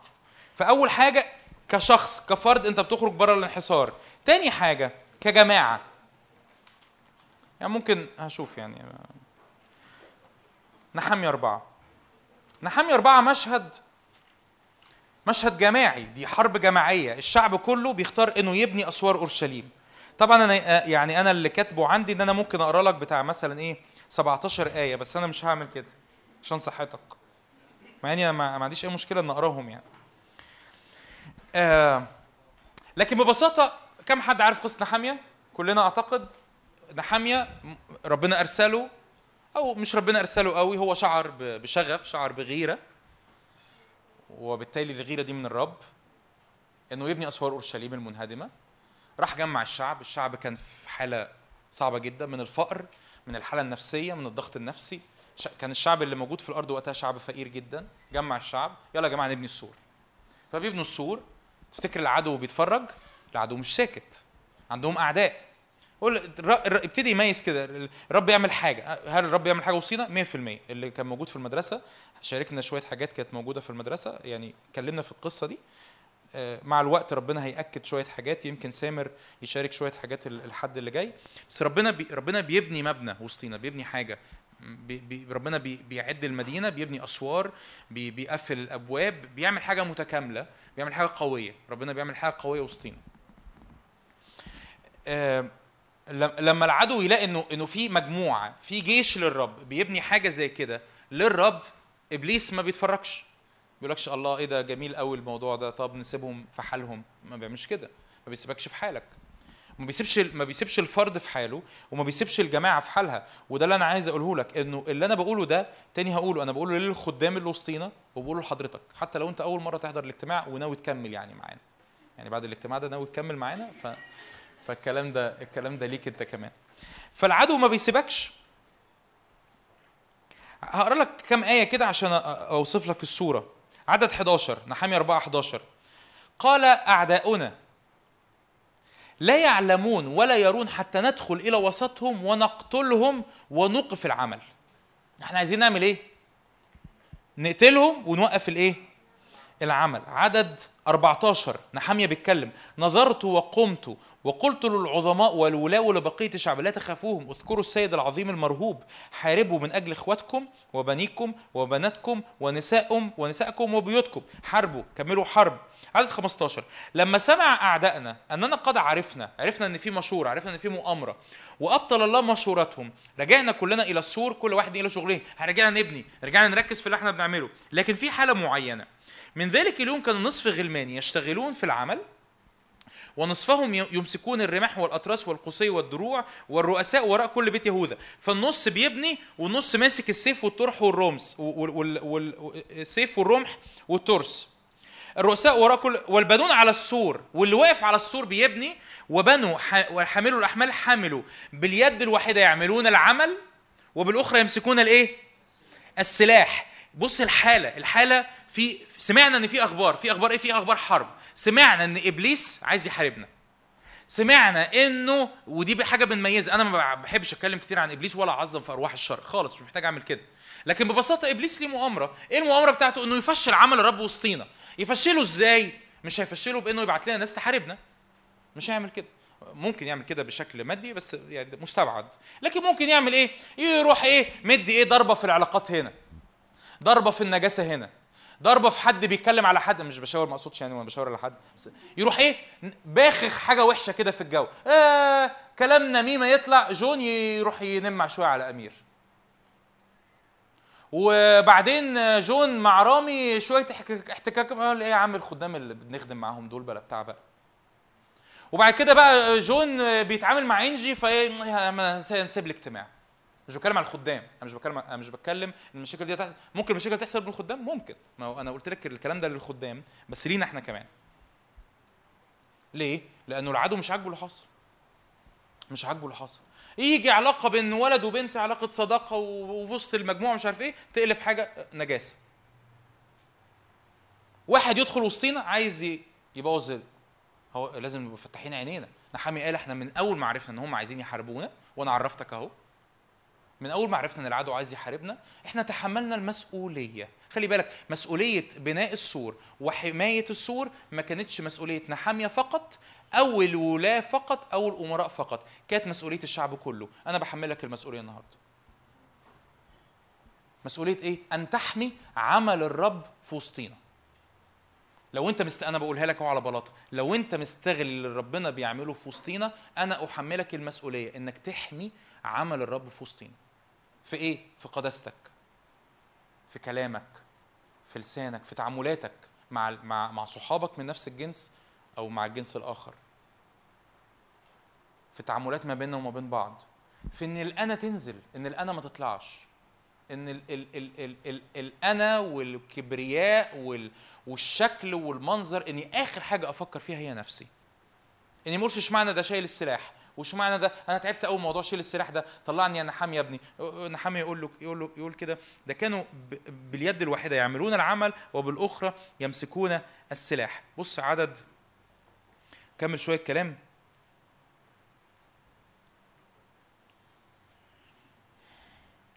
أقرأ لك عدد 22 أو عدد 23 عشان أختم الجزء ده. لم أكن أنا ولا إخوتي. بص بص بقى بيقول لك كل كل آه، آه، يعني ال- المستويات بتاعت الشعب. ولا أنا ولا إيه ولا اخوتي ولا إيه غلمان. يعني ولا أنا ولا الناس اللي زيي ولا الناس اللي شغالين عندي ولا الناس اللي أصغر مني ولا الحراس الذين ورائي نخلع ثيابنا محدش فيهم كان بيقلع هدومه. ليه؟ لا ده كان كل واحد يذهب بسلاحه ده لما بنروح نستحمى إحنا رايحين بالسيف. في حالة حالة من إيه؟ حالة من الجدية. حالة من ده ده يعني ده اللي أنا كاتبه ده ده حماية أسوار العمل. إحنا محتاجين نتحد يعني دي- صلوه تانية هنصليها. يا رب إحنا نحمي أسوار العمل. نحمي أسوار العمل من إيه؟ من مخططات العدو من مخططات إبليس. يا رب أنا مستغلي قوي اللي حصل في Flames of Fire آه بس أنا لسه بت... أنا بقى دلوقتي بتكلم على فل... يعني بتكلم دلوقتي على اجتماعنا مش بتكلم على عموما. يا رب أنا مستغلي قوي طبعا ده ينفع تطبقه في اجتماعك. أو لو أنت بتخدم في حتة تانية طبقه ده ده, ده برضه شغال. بس انت مستغلي حصل في Flames of Fire آه مستغليه؟ احمي اسوار العمل. يعني إيه احمي اسوار العمل؟ خلي بالك من كلامك خلي بالك من قداستك خلي بالك من سلوكك مع اخواتك خلي بالك من الانا نزلها. اول ما الانا تلاقيها طلعت هو اشمعنى فلان ماسك مايك وبيرنم هو اشمعنى فلانه مش عارف بتعمل إيه؟ هو اشمعنى فلان بيوعظ؟ هو اشمعنى فلان بي بي بيساعد في الإداريات؟ وأنا وأنا فين؟ اوب اوب اوب خلي بالك. اوعى إبليس يستخدمك كأداة لهدم البيت من جوه. أنا مش بقول لو عندك سؤال ما تسألش اسأل. بس أكيد كلنا عارفين الفرق ما بين السؤال وما بين الأنا وما بين النميمة والشكاية و... لا أنا سايب لكم الاجتماع وماشي. أمين لو الرب دعاك في حتة تانية برضو ما اقصدش أقصد لو الرب دعاك في حتة تانية دي, دي, دي قصة تانية. لكن أنا بتكلم على انت أنت منتمي أنت في هذا البيت محتاجين نتحد مع بعض الوقت الجاي إن إحنا يا رب بنحمي اللي حاصل ما بيننا. أنا جاي أنا جاي في وسط في وقت التسبيح أنا شاعر إني مسؤول زي اللي واقف على المنبر بيقود تسبيح. أنا مش في حالة مفيش واحد من دول كان في حالة سلبية. مفيش واحد من دول ولا هو ولا أخواته ولا غلمانه ولا الحراس. مفيش واحد في الشعب كان في حالة سلبية. يعني في حالة سلبية ماليش دعوة. مفيش حد ملوش دعوة. عايز أقول لك كده مفيش حد فينا ملوش دعوة. مفيش حد فينا ملوش دعوة. افتكر الأربعة البورس لا أنا ليا دعوة. أنا مسؤول أنا مسؤول يا رب عن اللي بيحصل ده. أنا مسؤول عن اللي بيحصل ده. عطشي ليك. سكتي الشخصية طلبتي ليك وطلبي ليك وإيديا المرفوعة في التسبيح وفرحي وأنا فرحان بيك وشبعي بيك. يا رب ليه؟ لأن أنا مش أنا مش بزق ناحية اجتماع حلو. أنا بزق ناحية إيه؟ هشوف حفظتوها ولا لأ؟ حركة للرب في جيلنا. فين؟ في ق... أنا بزق لده. أنا مش بزق يبقى عندنا اجتماع حلو. في اجتماعات كتير حلوة. فالقصة ما هيش في الاجتماع ده. إحنا بنزق يا رب لأجل حركة في جيلنا في الشباب في القاهرة. في القاهرة. إن الشباب يعرفوا الرب. إن الشباب يتبعوك. أنا بحضر الاج- ال- الاجتماع ده ولا بطلع المؤتمر ده ولا مش عارف إيه وفي الآخر الشباب هو هو وما بيتغيرش وما بيعملش. طب ما إحنا الش... ما إحنا الشباب. ما إحنا. الشباب دول مش ناس تانيين يعني. إحنا دول. إحنا دول عطشانين لأجل زيارة من الرب في جيلنا. إن الرب يلمسنا. إن الرب يغير حياتنا إن الرب يقودنا إن نرى بمجده بوجه مكشوف فنتغير. آمين؟ آمين؟ تالت حاجة وآخر حاجة. فعايز أقول لك تاني نقطة أنت بتحمي أسوار العمل. ثلاثة أقولها لك إزاي دي؟ يعني عايز أسميها.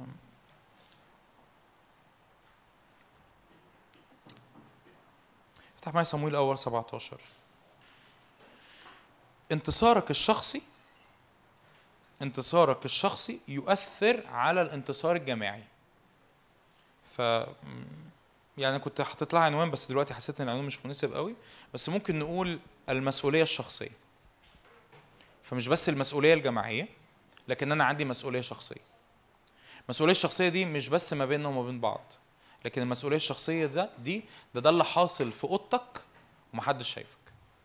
انتصارك الشخصي يؤثر على الانتصار الجماعي. وعايز أقول برضو وهزيمتك الشخصية تؤثر على الهزيمة الجماعية.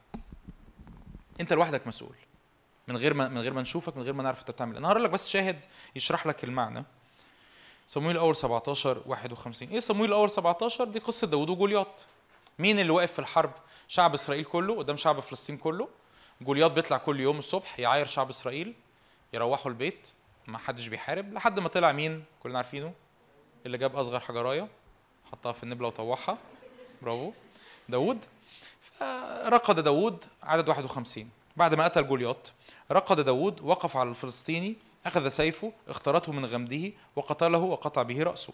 لمعلوماتك يعني جولياط ما ماتش بالطوبة. جولياط مات لأنه داوود قطع. لو أنت يعني كل معلوماتك انتهت عند إنه جولياط مات بالطوبة لمعلوماتك جولياط ما ماتش بالطوبة. داوود قطع راسه بالسيف. فلما رأى الفلسطينيون أن جبارهم قد مات هربوا.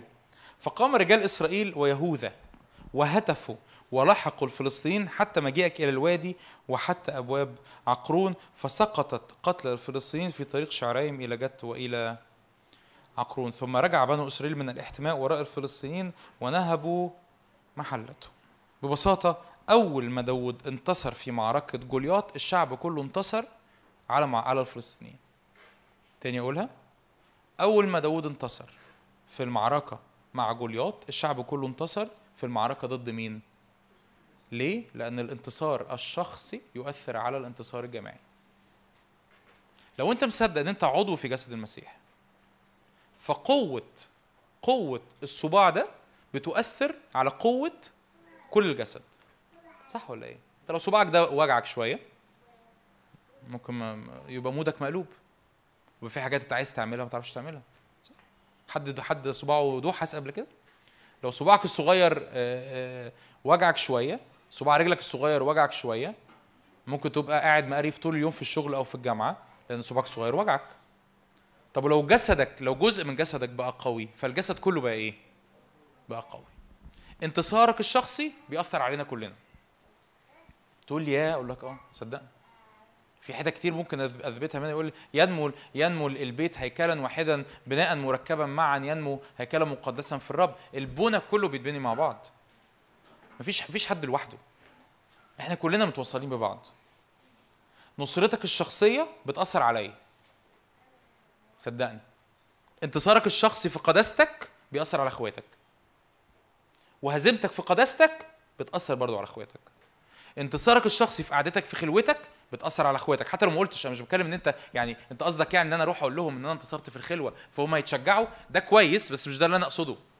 أنا أقصد إنه في الروح في عالم الروح لأن إحنا متوصلين في الروح لأن إحنا متوصلين في الروح. مجرد إن أنت خدت خلوتك في الميعاد مظبوط وخدت قرارات حاسمة قدام ربنا والرب أطلق من خلالك صلوات وتشفعات وقعد قدام الرب ومش عارف إيه تلاقي حصل موجة أثرت على الناس اللي حواليك من غير ما تقول لهم حاجة.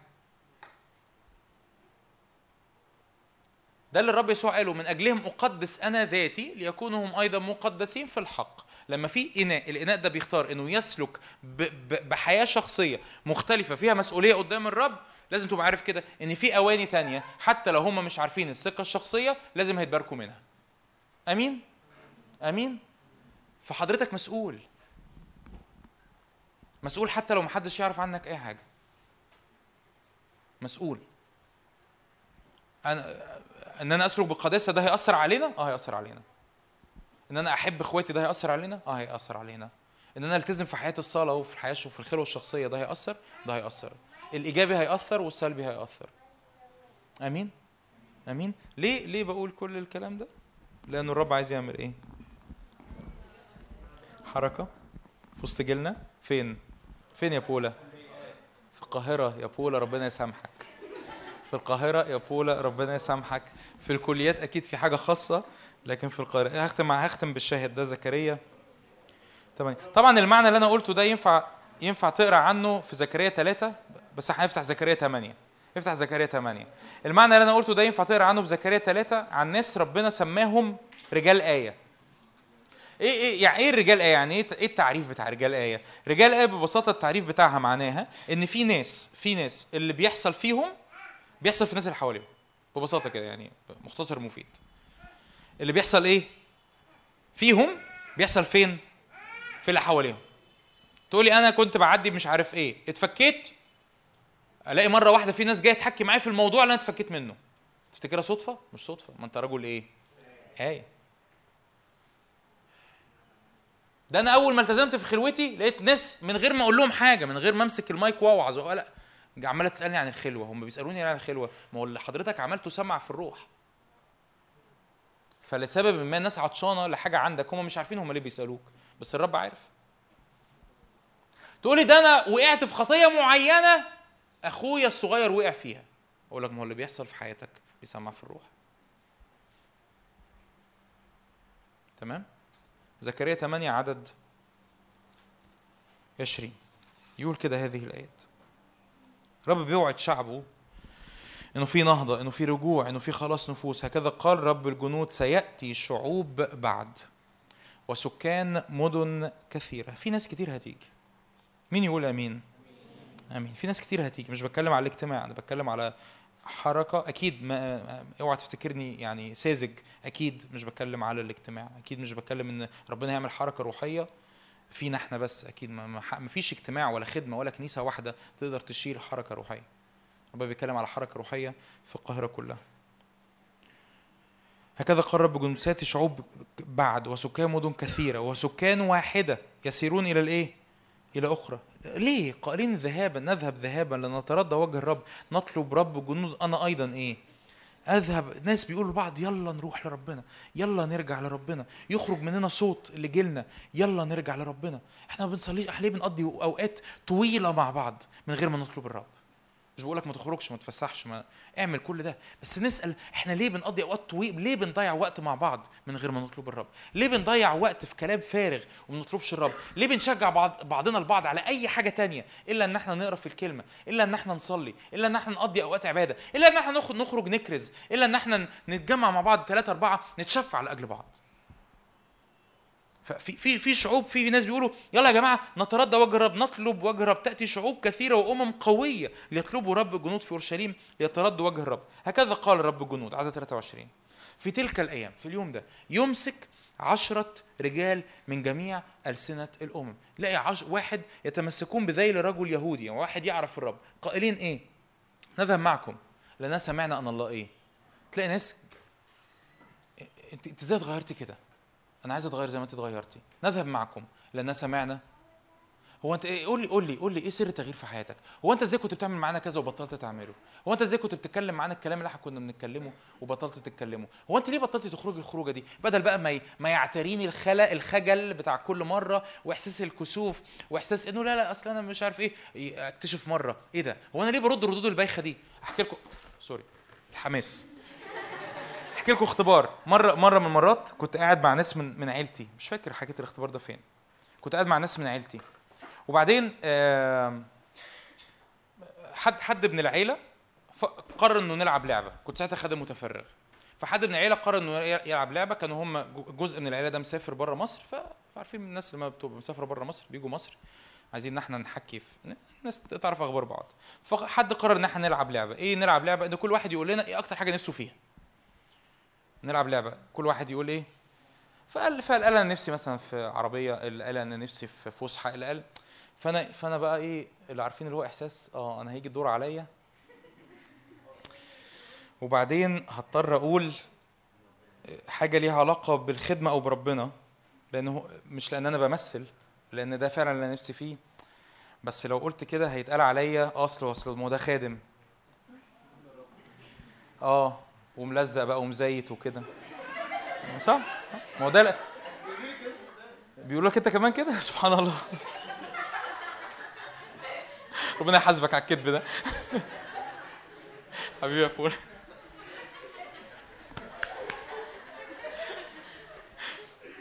ف ف فعشان أكون أكون صادق معاكم أنا قلت حاجة تانية. يعني قلت حاجة تانية شكلها مش روحي. فعلا يعني ده اللي حصل. علشان أهرب من حتة إن أنا أقول حاجة روحية. فبعد ما خلصت القعدة ورجعت رجعت البيت فربنا قال لي يعني كأنه حاجة اتخبطت في قلبي كده.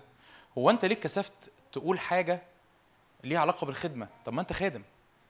يعني ده أنا أنا مش أنا مش بصطنع. فإحنا كتير بيحصل معانا كده. صح ولا أنا بس؟ اللي هو انت انت إيه اللي حصل في حياتك ده؟ آه هقول لهم بقى ربنا هيقولوا عليا مز... ما يقولوا مزيتة يعني.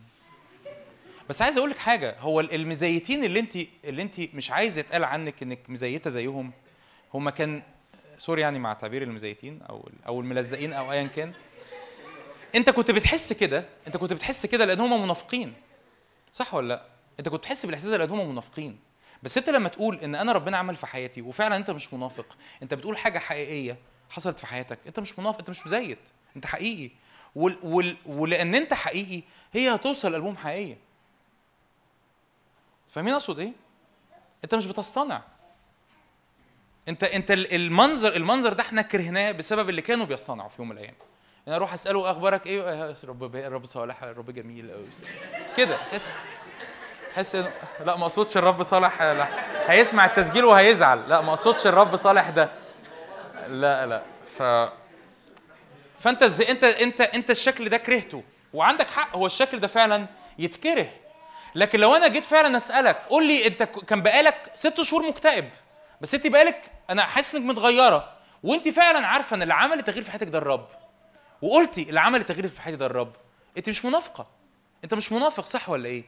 فأنت صادق في اللي أنت بتقوله. وصدقك في اللي بيقوله هيخبطني في قلبي. وهو ده اللي الكتاب بيقول عنه. نذهب معكم لاننا سمعنا أن الله إيه؟ معكم. أنا أنا أمير أنا أنا هاجي مع مع ربنا بتاعك ده. أنا هاجي مع ربنا بتاعك ده. ليه؟ لأنه لأنه ال- اللي أنت بتشاركني بيه ده وصلني. حقيقي. ليه حقيقي؟ لأنه الأمير بيقوله حقيقي. مش بيحاول يصطنع أو مش بيحاول ينافق أو مش بيحاول يقول حاجة مش حقيقية. مجنون كرة الجدرين خدمته أثرت في العشر مدن لدرجة إن هم بعد كده لما الرب يسوع راح لهم على حافة العشر مدن المدينة كلها كانت مجتمعة. المدن كلها كانت مجتمعة. ليه؟ لأنه اللي كان بيقوله حقيقي. ما كانش بيقول أنا زي الفل ما كانش بيقول أنا أحسن واحد في الدنيا ما كانش بيقول أنا أنا العشرة على العشرة ما كانش بيقول أنا ما بغلطش لكن ببساطة كان بيقول يا جماعة فاكرين المجنون ال- ال- ال- اللي عريان اللي كان بيجرح نفسه في الحجارة اللي كان ساكن عند القبور اللي ما حدش كان بيعرف يعدي من جنبه؟ فاكرينه؟ ده أنا.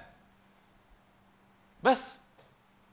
طب إيه اللي إزاي؟ وعملت إيه؟ ومين السحر اللي عمل فيك كده؟ مين الدكتور اللي شفاك؟ اتعالجت إزاي؟ يسوع. تفتكروا إيه النتيجة إيه؟ نذهب معكم لأننا سمعنا إيه؟ أن الله معكم. إيه ده إيه ده؟ هو هو في هو هو هو هو, هو ينفع نمتلي بروح قدس هو ينفع ربنا يرسلنا؟ هو احكي لنا عن الصلاة بألسنة. هو ينفع ربنا يشفي؟ هو ينفع ربنا يحرر؟ هو ينفع ربنا يغير؟ هو ينفع الدوشة اللي في دماغي دي تسكت؟ نذهب معكم لأن سمعنا الله معكم. ببساطة. ليه؟ لأن اليوم هو يوم حد فاكر؟ اليوم هو يوم إيه؟ بشارة. ولو فضلنا ساك- ساكتين لسنا عاملون عملا حسنا. آمين. ده اللي الرب عايز يقودنا فيه ببساطة. عايز أفكرك بالثلاث حاجات. أول حاجة لازم تخرج بره انحصارك من نفسك. لازم تخرج بره انحصارك من نفسك. لأن انحصارك في نفسك زيادة هيموت عمل الرب في حياتك. تاني تاني حاجة افتكر إن إحنا بنحمي مع بعض أسوار العمل. تالت حاجة وآخر حاجة مسؤوليتك الشخصية. انتصارك الشخصي بيأثر علينا وهزيمتك الشخصية بتأثر علينا. فانتصر. وادرك إن انتصارك الشخصي في الخفاء ومحدش شايفك بيأثر إيجابي على كل الجماعة. آمين؟ تعالوا نقف مع بعض نصلي. ببساطة الوقت الجاي ده أنت أنا أصلي من كل قلبي انه إنه إنه إحنا نقبل التكليف نقبل التكليف في هدوء يا جماعة في هدوء. اللي عايز يخرج ممكن يخرج في هدوء من غير ما نتكلم. إحنا بنقبل التكليف بتاع الرب على حياتنا. بنقبل التكليف لأجل الرب عايز يعمله في جيلنا في القاهرة. هنا يا رب هنا هنا. يا رب أنا مش عايز أسمع عن عملك اللي بتعمله في المنيا. جميلة المنيا رائعة المنيا بحب المنيا بروح المنيا كتير. بس أنا مش أنا مش عايز يا رب عملك اللي في المنيا. أنا مش عايز عملك اللي في أسيوط. أنا يا رب عايز أشوف عملك في وسط القاهرة هنا. في اللي أنت بت... هنا ال- المدينة الصعبة القاسية القاسيه على الناس اللي عايشين فيها القاسيه على الشباب اللي, اللي اختياراتنا كتير صح؟ اختياراتنا كتير تحدياتنا كتير ال... ال... الفرص اللي مفتوحة قدامنا كتير. وفي وسط الفرص وفي وسط الاختيارات وفي وسط التحديات وفي وسط الزحمة وفي وسط آه آه كل كل ده لا ده بيخرج جيل بيقول يا رب إحنا إحنا زي البورس إحنا ما إحنا ضعفاء عندنا مشاكلنا عندنا تحدياتنا بس ربنا بيعمل في حياتنا حاجة حقيقية وأنا مش هينفع أسكت لأن اليوم هو يوم بشارة. عمال عمال أعبي زي البورس دول أول ما دخلوا أول خيمة أخدوا ودفنوا. دخلوا الخيمة الثانية أخدوا ودفنوا. قالوا والله والخير الخير ده كله. تخيل معايا تخيل معايا المشهد. تخيل معايا أنت كل مرة بتيجي أو كل مرة أنت بتصلي في خلوتك أو تيجي الاجتماع. ربنا بيمطر بيمطر بيمطر. كده تحس إن الشفاء الشفاء المنسكب ده كتير قوي. السلام المنسكب ده كتير قوي. وأنا لحد إمتى هفضل أستمتع بده لوحدي؟ الفرح المنسكب كتير قوي.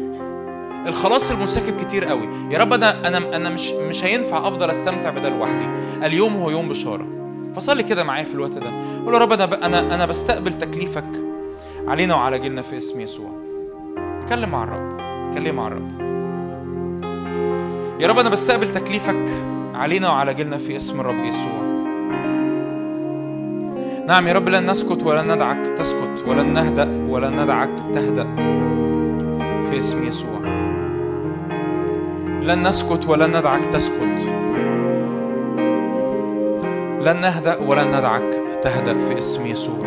يقول كده كتاب قومي استنيري لأنه قد جاء نورك ومجد الرب أشرق عليك. يعني قومي ونوري. قوم نور قوم نور قوم نور. قوم استنيري قوم استنير لأنه قد جاء نورك ومجد الرب أشرق عليك.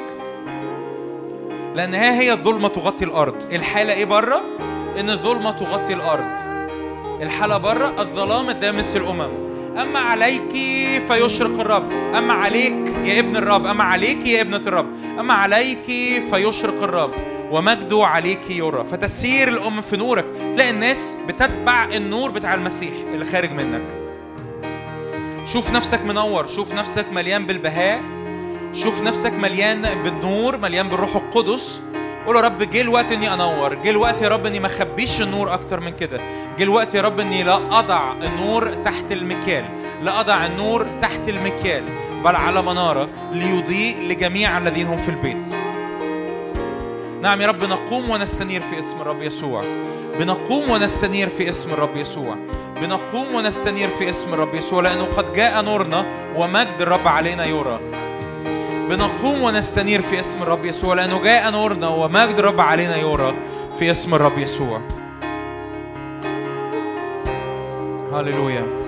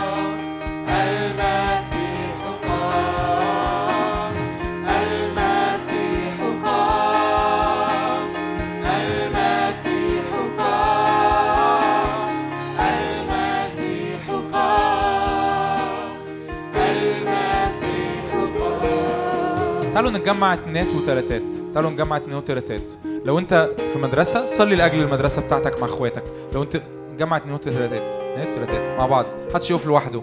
صلي لأجل المدرسة بتاعتك. لو انت في جامعة صلي لأجل الجامعة بتاعتك. لو انت في شغل صلي لأجل الشغل بتاعك. تعالوا نسمع مع... نسمع بعض صلوات بعض ونتحد لبعض. نتحد مع بعض. قول يا رب إحنا عايزين حركة في وسط يا رب جيلنا في اسم يسوع. عايزين حركة يا رب في وسط المدينة بتاعتنا. عايزين حركة في وسط جيلنا وسط القاهرة في اسم الرب يسوع. صل لأجل مدرستك صل لأجل دروسك صل لأجل شغلك صل لأجل الجامعة بتاعتك صل لأجل الشارع بتاعك. قول يا رب بنتحد مع بعض. تعالى يا رب زور زور يا رب الثلاثة أربعة اللي باخد معاهم الدرس. تعالى يا رب السكشن بتاعي تعالى يا رب المسه يا رب من السماء. الشغل بتاعي يا رب تعالى يا رب على الشغل بتاعنا. نشهد عنك يا رب نشهد عنك في الشغل بتاعنا في اسم يسوع. نتكلم عنك نتكلم عن محبتك. نتكلم عن خلاصك في اسم الرب يسوع. يا رب ثقل قلوبنا ثقل قلوبنا ثقل قلوبنا. ثقل قلوبنا في اسم يسوع.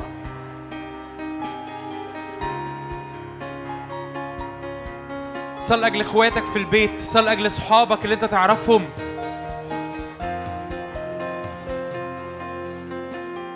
لو تحب تصلي لأجلهم بالاسم يا رب آه، آه، فلان وفلان وفلانه وفلانه يا رب تعالى يا رب اعمل عمل حقيقي في حياتهم المسهم. يا رب أكون أنا أداة في إيدك أكون أنا أداة في إيدك. يا رب عشان يتغيروا عشان يعرفوك أشهد عن عملك في عملك في حياتي. أشهد عن محبتك أشهد عن شفائك أشهد عن حريتك أشهد عن خلاصك. أشهد اللي أنت بتصنعه في حياتي. لا أسكت لا أسكت. في اسم يسوع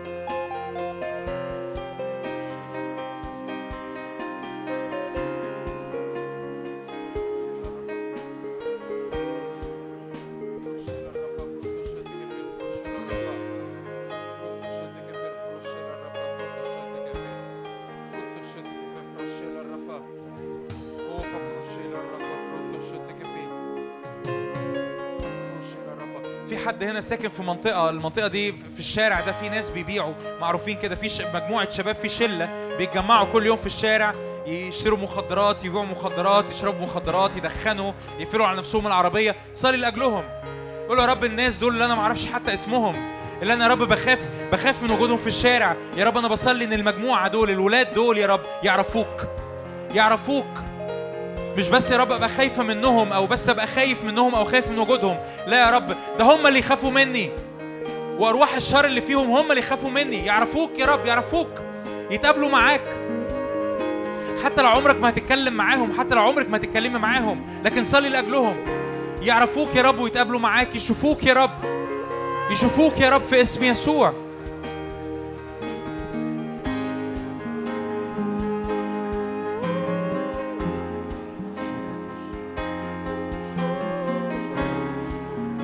يا رب كل خوف في قلبي. صلي مع اتحد مع أخوك اتحدي مع أختك.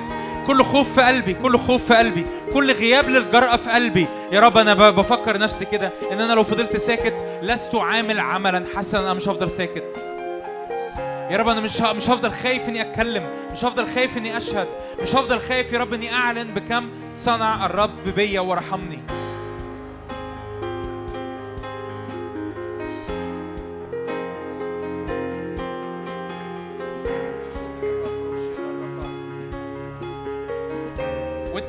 مع أخوك وأنت متحد مع أختك صلي لأجل الشارع بتاعك. لو عايز تقول اسم الشارع قوله عايز تقول اسم المنطقة قولها. يا رب أنا بصلي لأجل المنطقة الفلانية لأجل الشباب يا رب بتوعنا اللي في المنطقة لأجل الكنايس اللي في المنطقة لأجل يا رب حركة روحية على الكنايس اللي في المنطقة بتاعتنا لأجل يا رب حركة روحية في اجتماعات الشباب عندنا. يا رب تعالى بزيارات حقيقية في اسم يسوع. لو بتحضر في اجتماع تاني لو بتخدم في اجتماع تاني صلي لأجل الاجتماع التاني اللي بتخدم فيه. صلي لأجل الاجتماع التاني اللي بتحضر فيه. يا رب تعالى زور يا رب الاجتماع الفلاني. تعالى زور الكنيسة الفلانية. يا رب الشباب اللي في وسطينا اللي لسه مش عارفينك. الشباب اللي في وسطينا اللي لسه مش مكرسين. الولاد والبنات يا رب اللي مش ممتلئين بالروح القدس. تعالى بزيارات بزيارات بزيارات على الاجتماعات بتاعت الشباب. تعالى بزيارات يا رب من الروح القدس على مجموعات الشباب اللي وسطينا على مجموعات الشباب اللي في كنايس تانية. في اسم يسوع. في اسم يسوع.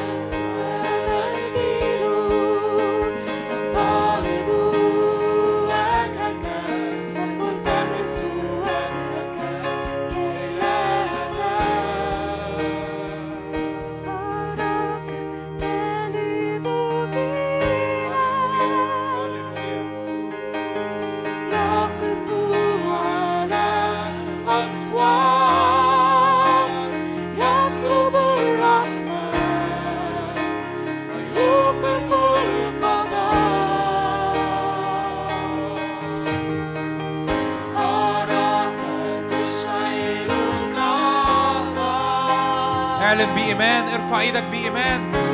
هللويا.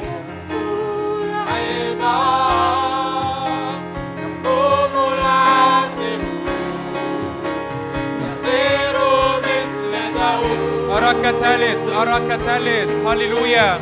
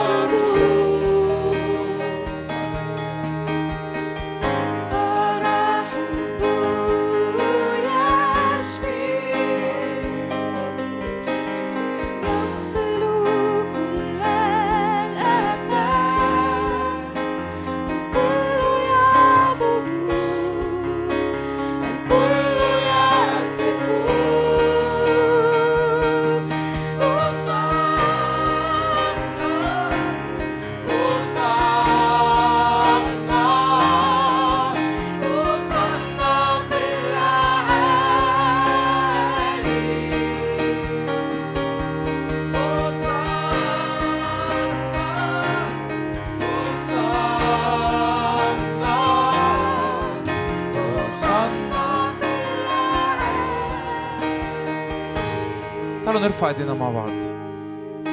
قول يا رب الأجواء السلبية مش أقوى منك. الأجواء السلبية مش أقوى منك. الزحمة مش أقوى منك.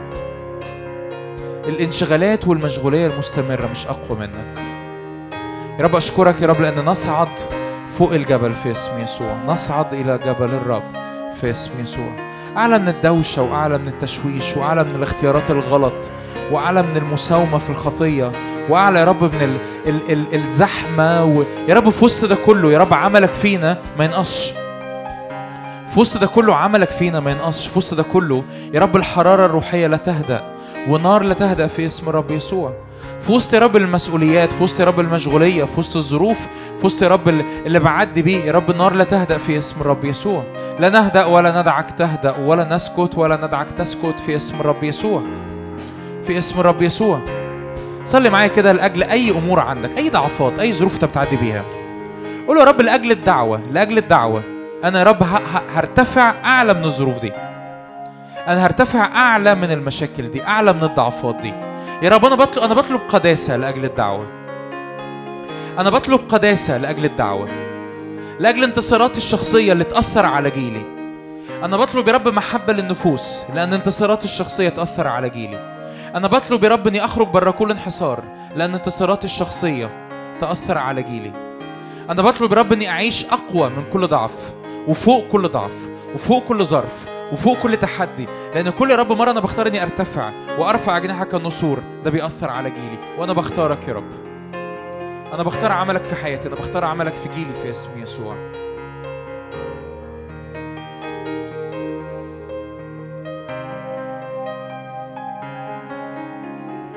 صلي معايا. يا رب إحنا بنقف يا رب بسلطان وبحماية على أسوار يا رب هذا الاجتماع في اسم يسوع. بإيد يا رب بنبني بإيد يا رب بنبني وإيد يا رب نحمل السلاح في اسم يسوع. كل رب شكاية كل شكاية كل لعنة كل نميمة كل كلمات سلبية كل خطايا كل نجاسة في العلاقات كل أمور يا رب مش منك في اسم الرب يسوع. هنرفضها من وسطينا في اسم يسوع. روح الله تعالى انزع كل زوان بيترمي. يا رب كل زوان العدو بيرميه.